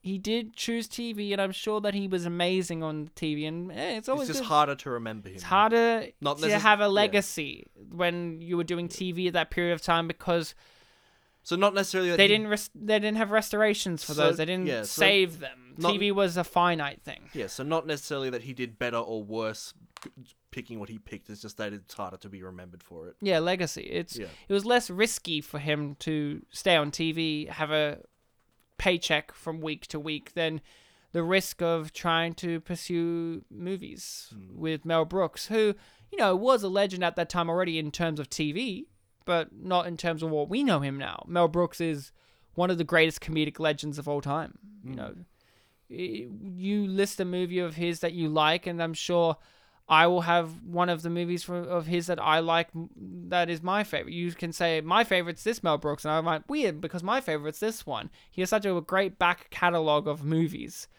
Of course, The Producers being one, Yeah. and that's a great musical as well. Uh, Was he in that movie? the original Producers, Yeah. I don't think he was. I don't think so either. Um, it was Gene Wilder in the original, but I don't. He may have had a small cameo role or something light, but I don't. because I've seen that one, but I don't remember. Can't remember. It's Yeah. been a while, and obviously it's a great stage musical. Um, I wish Grease Two was a stage musical. I would be curious of how they would do it, because stage Grease Two feels like a movie in comparison to Grease One. Like I can understand how Grease One works as a stage musical, but Grease Two feels like it's got way more of a cinematic quality to it. Maybe that's why the progression of time works better in Grease 2, because the a musical wouldn't really have to focus on that since it mainly focuses on the main parts of the plot. Yes. Like the part, the fact, the fact that they graduate at the end of Grease is just like, a, oh, okay, you didn't have to do that. That's fine. Yeah. This they also graduate at the end of this. Well, yeah, but this one, well, and I guess yeah, they didn't have to do it here either. But it's, but this, oh, this event's like end of the year luau, right? yeah. So I guess that makes more sense. It does make more sense. And they have the freeze frame ending, and then they keep freeze framing the ending with more photos with autographs. It was, it was a neat credits. It That was better than black screen white scrolling text. yes. Oh yeah. Ah, But that's a pretty original way to end the movie. um, and here's a you know Johnny. You're thinking he's going to be a, a tougher, meaner guy than what he what you think because he's been pretty mean and tough throughout the movie. But look, he's actually nice. He he actually gives in and realizes that this guy's cool. He recognizes him as who he was as Shakespeare, right? And he's done great things for them as you know as as Shakespeare, doing all their homework assignments and being friendly to them and not condescending. That's one of the things I like about both Grease movies is they understand that to, you can have characters that can be snarky and mean and rude, but they're not actually condescendingly rude. I find like in the first movie, Rizzo doesn't really. Rizzo and the Pink Ladies don't like the chick who wants to be the vice president or whatever, but they're not actually mean to her. They're not actually rude. We know as the audience that they don't like her very much, but they don't say mean shit to her or scrunch up her pamphlets and throw them away or blow smoke in her face or anything like that. The worst you get is the T-Birds upskirt her at the dance. They grab her skirt and throw it above her head. And that's the T-Birds who did that. So I kind of like that. Like it, goes with the T-Birds as well. They're like they're not truly mean or rude to Sandy in the first movie. They recognize that she's a nice person, but they're kind of like, "What the heck, dude?" Like, That was a wonderful analysis, Ryan. Everyone will only remember the fact that you like the upskirt. it's the only part of Grease I like. now Greece too. Oh boy, Now, if Rizzo and Kenickie both got upskirts, Rizzo for sure. not Kenickie, nah. he should have gotten one in Dickie Roberts. yeah, that's right. He was in Dickie Roberts. So I was like, when was he on the show already? That's why I said in kind of. Dickie Roberts when they were celebrating child actors and he was being celebrated for Kenickie, you know, when he was a full grown adult Like, yeah. and he was Kenickie. That was weird. And um, the film's coming to a close now. Our two star-crossed lovers have finally figured out who each other are, respect who each other are. Like, they love each other for who they really are, as well as the personas they put on for them, for themselves, and for the rest of the world. And that's a far more powerful message than the original movie. Like, honestly, I just don't understand still to this day how people can enjoy the original movie when its message is just so deeply flawed and wrong. Mm. Change yourself for him wholeheartedly. I'm like, ugh. Goodbye, Sandra Dee. Hello, Slut D. Slutty. No, just Slut D. She's just a slut. Doesn't have the same ring. No, I'm right. Slutty D. If you're right, why'd you start with no? No, I am right. You should have said yes, I am right. No. To Ye- you. Yes, I are right. No to you, but yes, I am right. No to you, but yes, I am right. Yeah. That's what I said, and you said yes to that. This is a great episode because of that conversation. Also, since we're near the end of the you know episode, we should mention something. yes. Something we forgot. Oh, we don't have a guest. No, no. We, the the rules of this show is that the guests can't speak until we introduce them. oh, okay. That, and we haven't introduced them yet. They've been sitting here very quietly listening to me and you talk about Grease 2. And they're like, I watched it too, you know. Yep, but they're not allowed to speak because we haven't said their name yet. So, guys, the guest for this episode is. Oh, look, they're dancing, Ryan. Oh, wow, like a feather, birds of a feather. Ah, forever and ever. Birds of a feather flock together. That's a saying, you know. That's what they were alluding to. That's correct. Ryan was nodding his head like vigorously. I vigorously shook my head.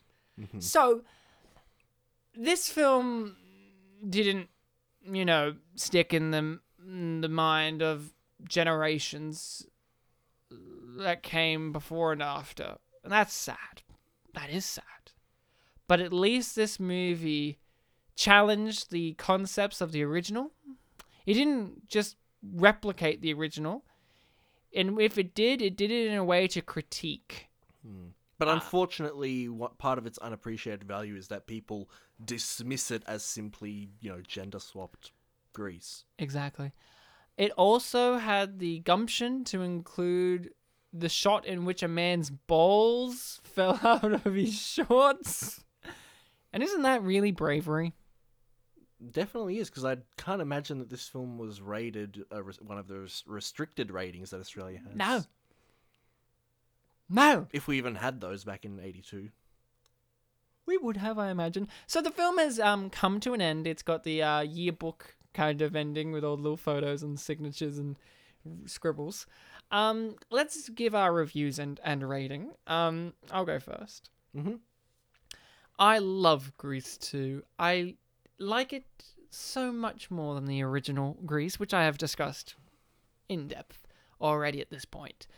I love Michelle Pfeiffer as an actress, as an individual, and of course aesthetically. I mean, she is one of those great beauties. Uh, apparently, she they did like like uh I can't remember what it was, like a beauty thing or whatever, where they did measurements of of people's faces or whatever, and her exact uh, measurements and dimensions match perfectly with the human concept of beauty.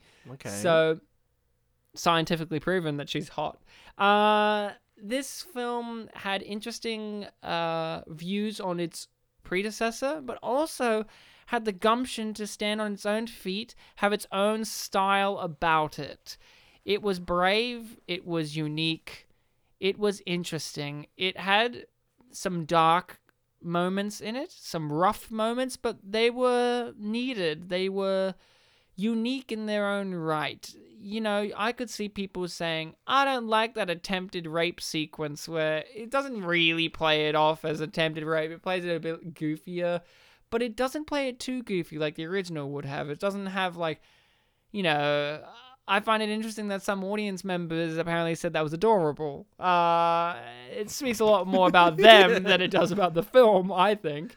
Uh, the teachers are great in this. They actually utilize the actors involved in this film. That's one of the big things. The acting's much better in this movie.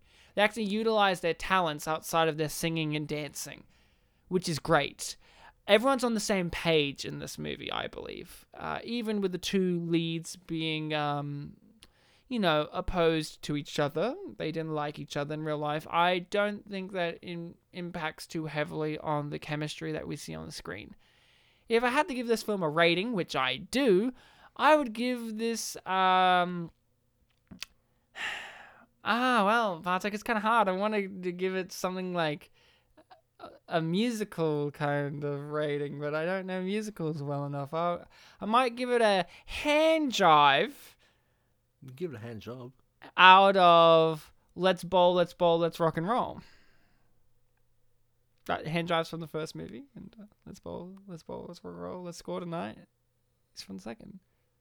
Bartek, I'd love to hear from you and what you think. And and you said you were gonna give me the answer in your review. I did say that. And boy, do I have an answer. This movie was great. I really liked it. I really liked the first one. I really liked the second one. This one stands out on its as its own film, which a lot of the positive things that I've read about this film online kind of focus around that um that notion, the whole idea of you have to look at it at look at it as its own film. Multiple two-letter words in a row. It gets a bit tricky, right? Put a noun in there. Noun, um, Bartek.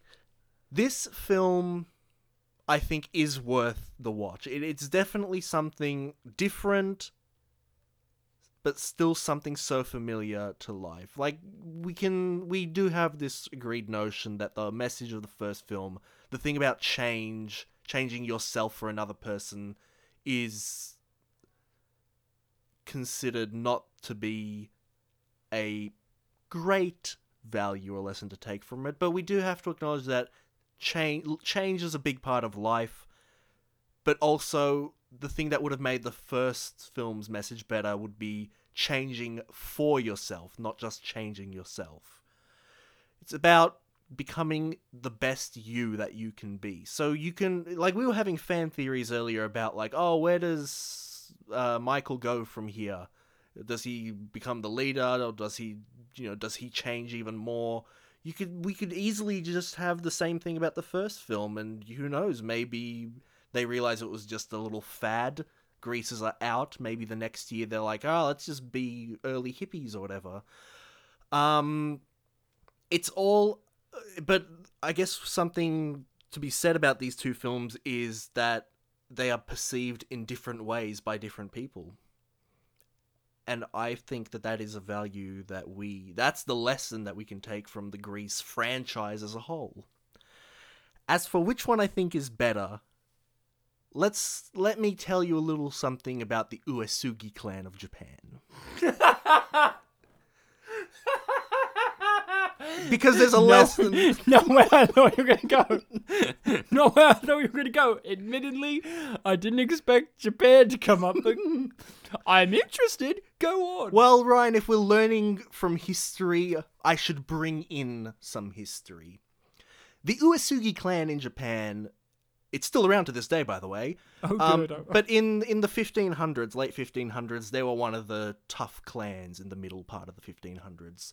Um, I'll say 1500s again because I've said it multiple times already. you say it fifteen hundred times.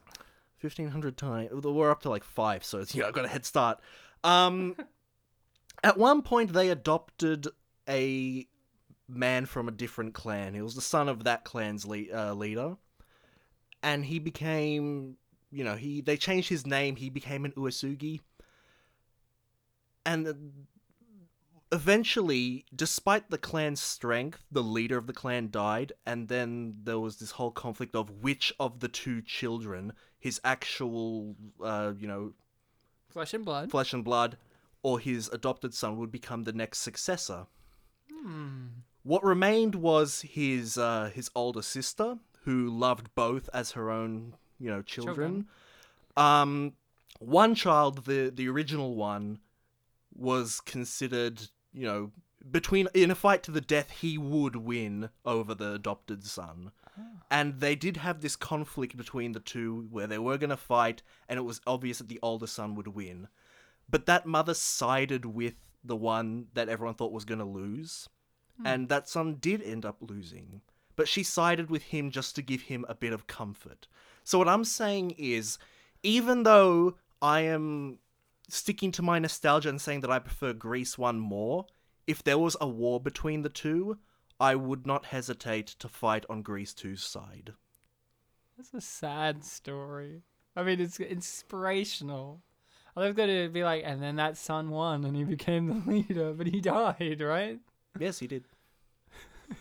To, to be fair, in the in the conclusion of that era, the Uesugis did not come out on top, but you know. Oh, okay. So if he did win, he could have made them come out on top. So the story, knows? the story that Bartek tried to stay, say is, uh, Grease Two will come out on top if you let it. The story is we're doomed either way. Yeah, death is waiting us all. But the country that they're from is still around, so that's something. anything, anything more about Grease Two you want to share with us? Any more views? Any suppo- rating or review? Well, I was literally going to say the rating was the only thing I had left. Go on, buddy. I give Grease 2 an amazingly, surprisingly, excellently. Out of. That's my rating. Oh, okay. So, Bartek, you have amassed some reviews from IMDb for Grease 2 because Yes. YouTube didn't have much to say about uh, Grease 2, Yes, not on the trailers at least. which is unfortunate. But thankfully, IMDb had some emotional responses for us. Let's hear what you have found. In the past, Ryan, when you used to find IMDb reviews, you said that you needed that we needed to find, you know, positives and negatives. That's correct. Because of this film's reputation, I've picked only positive ones, but they are ones that are passionate, like you said, and that they are worth hearing. I love passion. You too? Me too. Wow, let's get passionate about passion. Whoa. The first review is called Maxwell Caulfield is edible from February 15th, 2009. Technically, we're all edible. 7 out of 10. This is the lowest rating of the reviews I've picked. I imagined. How does he do that with his eyes? he slants them down and you see light pass through his green corneas. Or Is it pronounced corneas? No, no, you got it, Cornelius. Oh. They look supernatural. I guess he has a bit of a chin problem, but those luscious lips that drip sex appeal are right there. And when he kisses Michelle Pfeiffer, he barely moves them. I love it when guys kiss like that. Okay, IMDb forces me to write 10 lines, so this is going to get really cheesy because it's all going to be about Maxwell Caulfield. First of all, he did a great job, quietly emoting throughout the whole movie.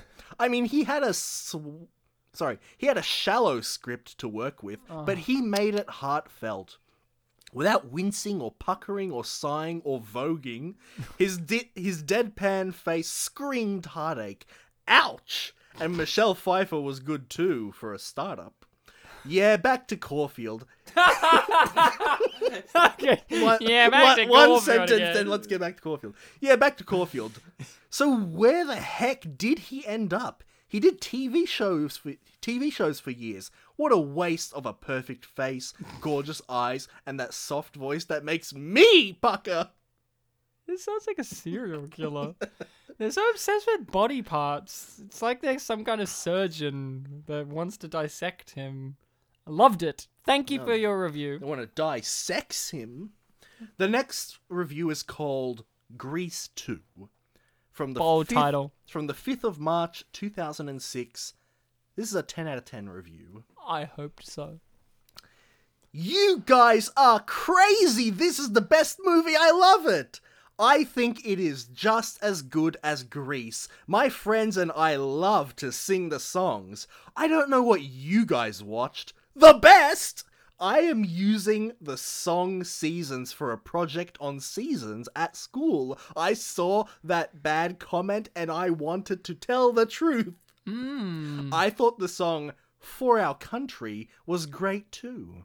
I especially liked to song Cool Rider. It's a good song. It was one of my favorites. I want a cool rider, a cool rider if he's cool enough he can burn me through and through. Let's do it for our country, the red, white, and blue. I'll be your girl for all seasons. These are a few lines from different songs. Thank you. And the final review Oh, good. is I love this movie from the 20th of August 2005. 10 out of 10. I was hoping for a 10 out of 10. It would have been weird if they gave it a 3 out of 10. Well, I I've- love this movie. 3 out of 10. I already said that 7 was the lowest rating, so it couldn't be. I love this movie. It is my second favorite to Phantom of the Opera. Maxwell Caulfield is the hottest man I have ever seen. He's Haven't seen tw- he's 23 in that in that movie. Now he's old and stuff. Sad face. I want a time machine to go back in time and marry him when he's young. I love his accent. He gives me goosebumps just thinking about him. Brackets, no lie. I like the storyline of this movie better than the original Grease, but the musical part was not as good. Maxwell Caulfield rocks! I'm literally obsessed! I wish I was born earlier, sad face. I'm only 14 now. I, I can't stop thinking about him. He's the hottest man alive. Brackets in the 80s. If I was smart, I would build so build a time machine and go back to the 80s to marry Maxwell Caulfield. If this movie didn't have him in it, I wouldn't like it nearly as much. Thank God they picked him. I wish he were younger. He's my new love. LOL, I'm in love with a 47 year old man. LOL, I wish I would. I wish I could make him younger. He was so hot when he was 23. Why does he have to be old now? My favorite line was when he said, Actually, I think you're kind of terrific. Oh, I wish a guy would say that to me. Oh well. Well, I've got a bit of feedback for this girl. Now, you're 14, and you want him to be younger, but here's the problem. She's 27 now, I think. But but we're talking about when she was that, when she wrote this, right? Yep. Now, we don't know if she invented a time machine. She might have. But here's the thing, She girl. said if she was smart, she would. but she might have got smart. Oh. Now, here's the thing. I'm going to help you. You need to wait to use that time machine until you're 41 years old. Because Maxwell Caulfield was, when he did this film, married and is still married to this woman, might add. He was married to a 41 year old woman. So Maxwell Caulfield is not interested in young women, okay? He's interested in older women. So if you want to succeed at marrying him when he was young, you have to be old. That's the trade off. He doesn't want young you. It's been proven that he's into older women. So you have to wait till you're 41, live a loveless life till that point, travel back in time, and marry him. You can't be 14 you or 27 year old you. You have to be 41 year old you and date a 20 something year old him. You just have to accept that. And remember this it's very risky if you're going to have kids with him, okay, at that age. I mean, you could, but you're pushing it after a certain point. Like, like remember, you want to have a steady relationship with him and get married, or do you just want to instantly marry him? Think this through. You're smart now. That's all I have to say. I just wanted to give this girl proper feedback because I have some information that she probably didn't have. Also, I didn't want her to travel back in time and fuck things up. Also, there's another fan of Grease who thinks he has luscious lips, so you better be careful. There's competition. There's competition want to dissect him. So that was great. Thank you very much, Bartek. Uh, guest, we almost introduced you, but sorry, uh, we'll do it next episode. Uh, you've been fantastic, by the way, just sitting there in the corner crying. Um, Bartek, as always, fantastic to have joined you in yet another episode of our show in which we talk about movies, this time Grease 2. Uh, you guys at home have been fantastic, amazing, wonderful, superfluously great listening people. If you want to help us out, give us a review and rating on iTunes. Uh, you can subscribe to us there. We also have social medias, Facebook. Uh, we have YouTube, all of that. We're under Spit and Polish Presents. You can follow us and find us under that. Uh, we're on Spotify now, which is neat. Uh, Google Play, YouTube, Podbean, iTunes, all of that. You can find us there. Until next time, guys, remember to be kind to one another. Ryan, the guest died. Oh no. What are we going to do? They got on a motorcycle and you know, I, I was chasing after them saying, Stop! So it's murder. Stop! Stop! Stop! Stop! I forgot to say anything more Oh, you're stop. trying to stop them. Oh, Yeah, okay. yeah. If you were chasing after them with the intent of hurting them, manslaughter. Definitely. I'm a judge. I know, Ryan, but they, they drove over a ramp Oh no! and they vanished. Did you see him in the quarry? No. They're dead, I'm afraid. We won't be back next week. Ah, We're gonna take a week off now because of the dead guest. We'll see you when we'll see you. You'll hear from us when you hear from us. Ryan, what? I, I, if the, if, if I would have a dream and they appeared there, what do you think they'd say to me? They would say, Cool shoes, Bartek. Cool shoes.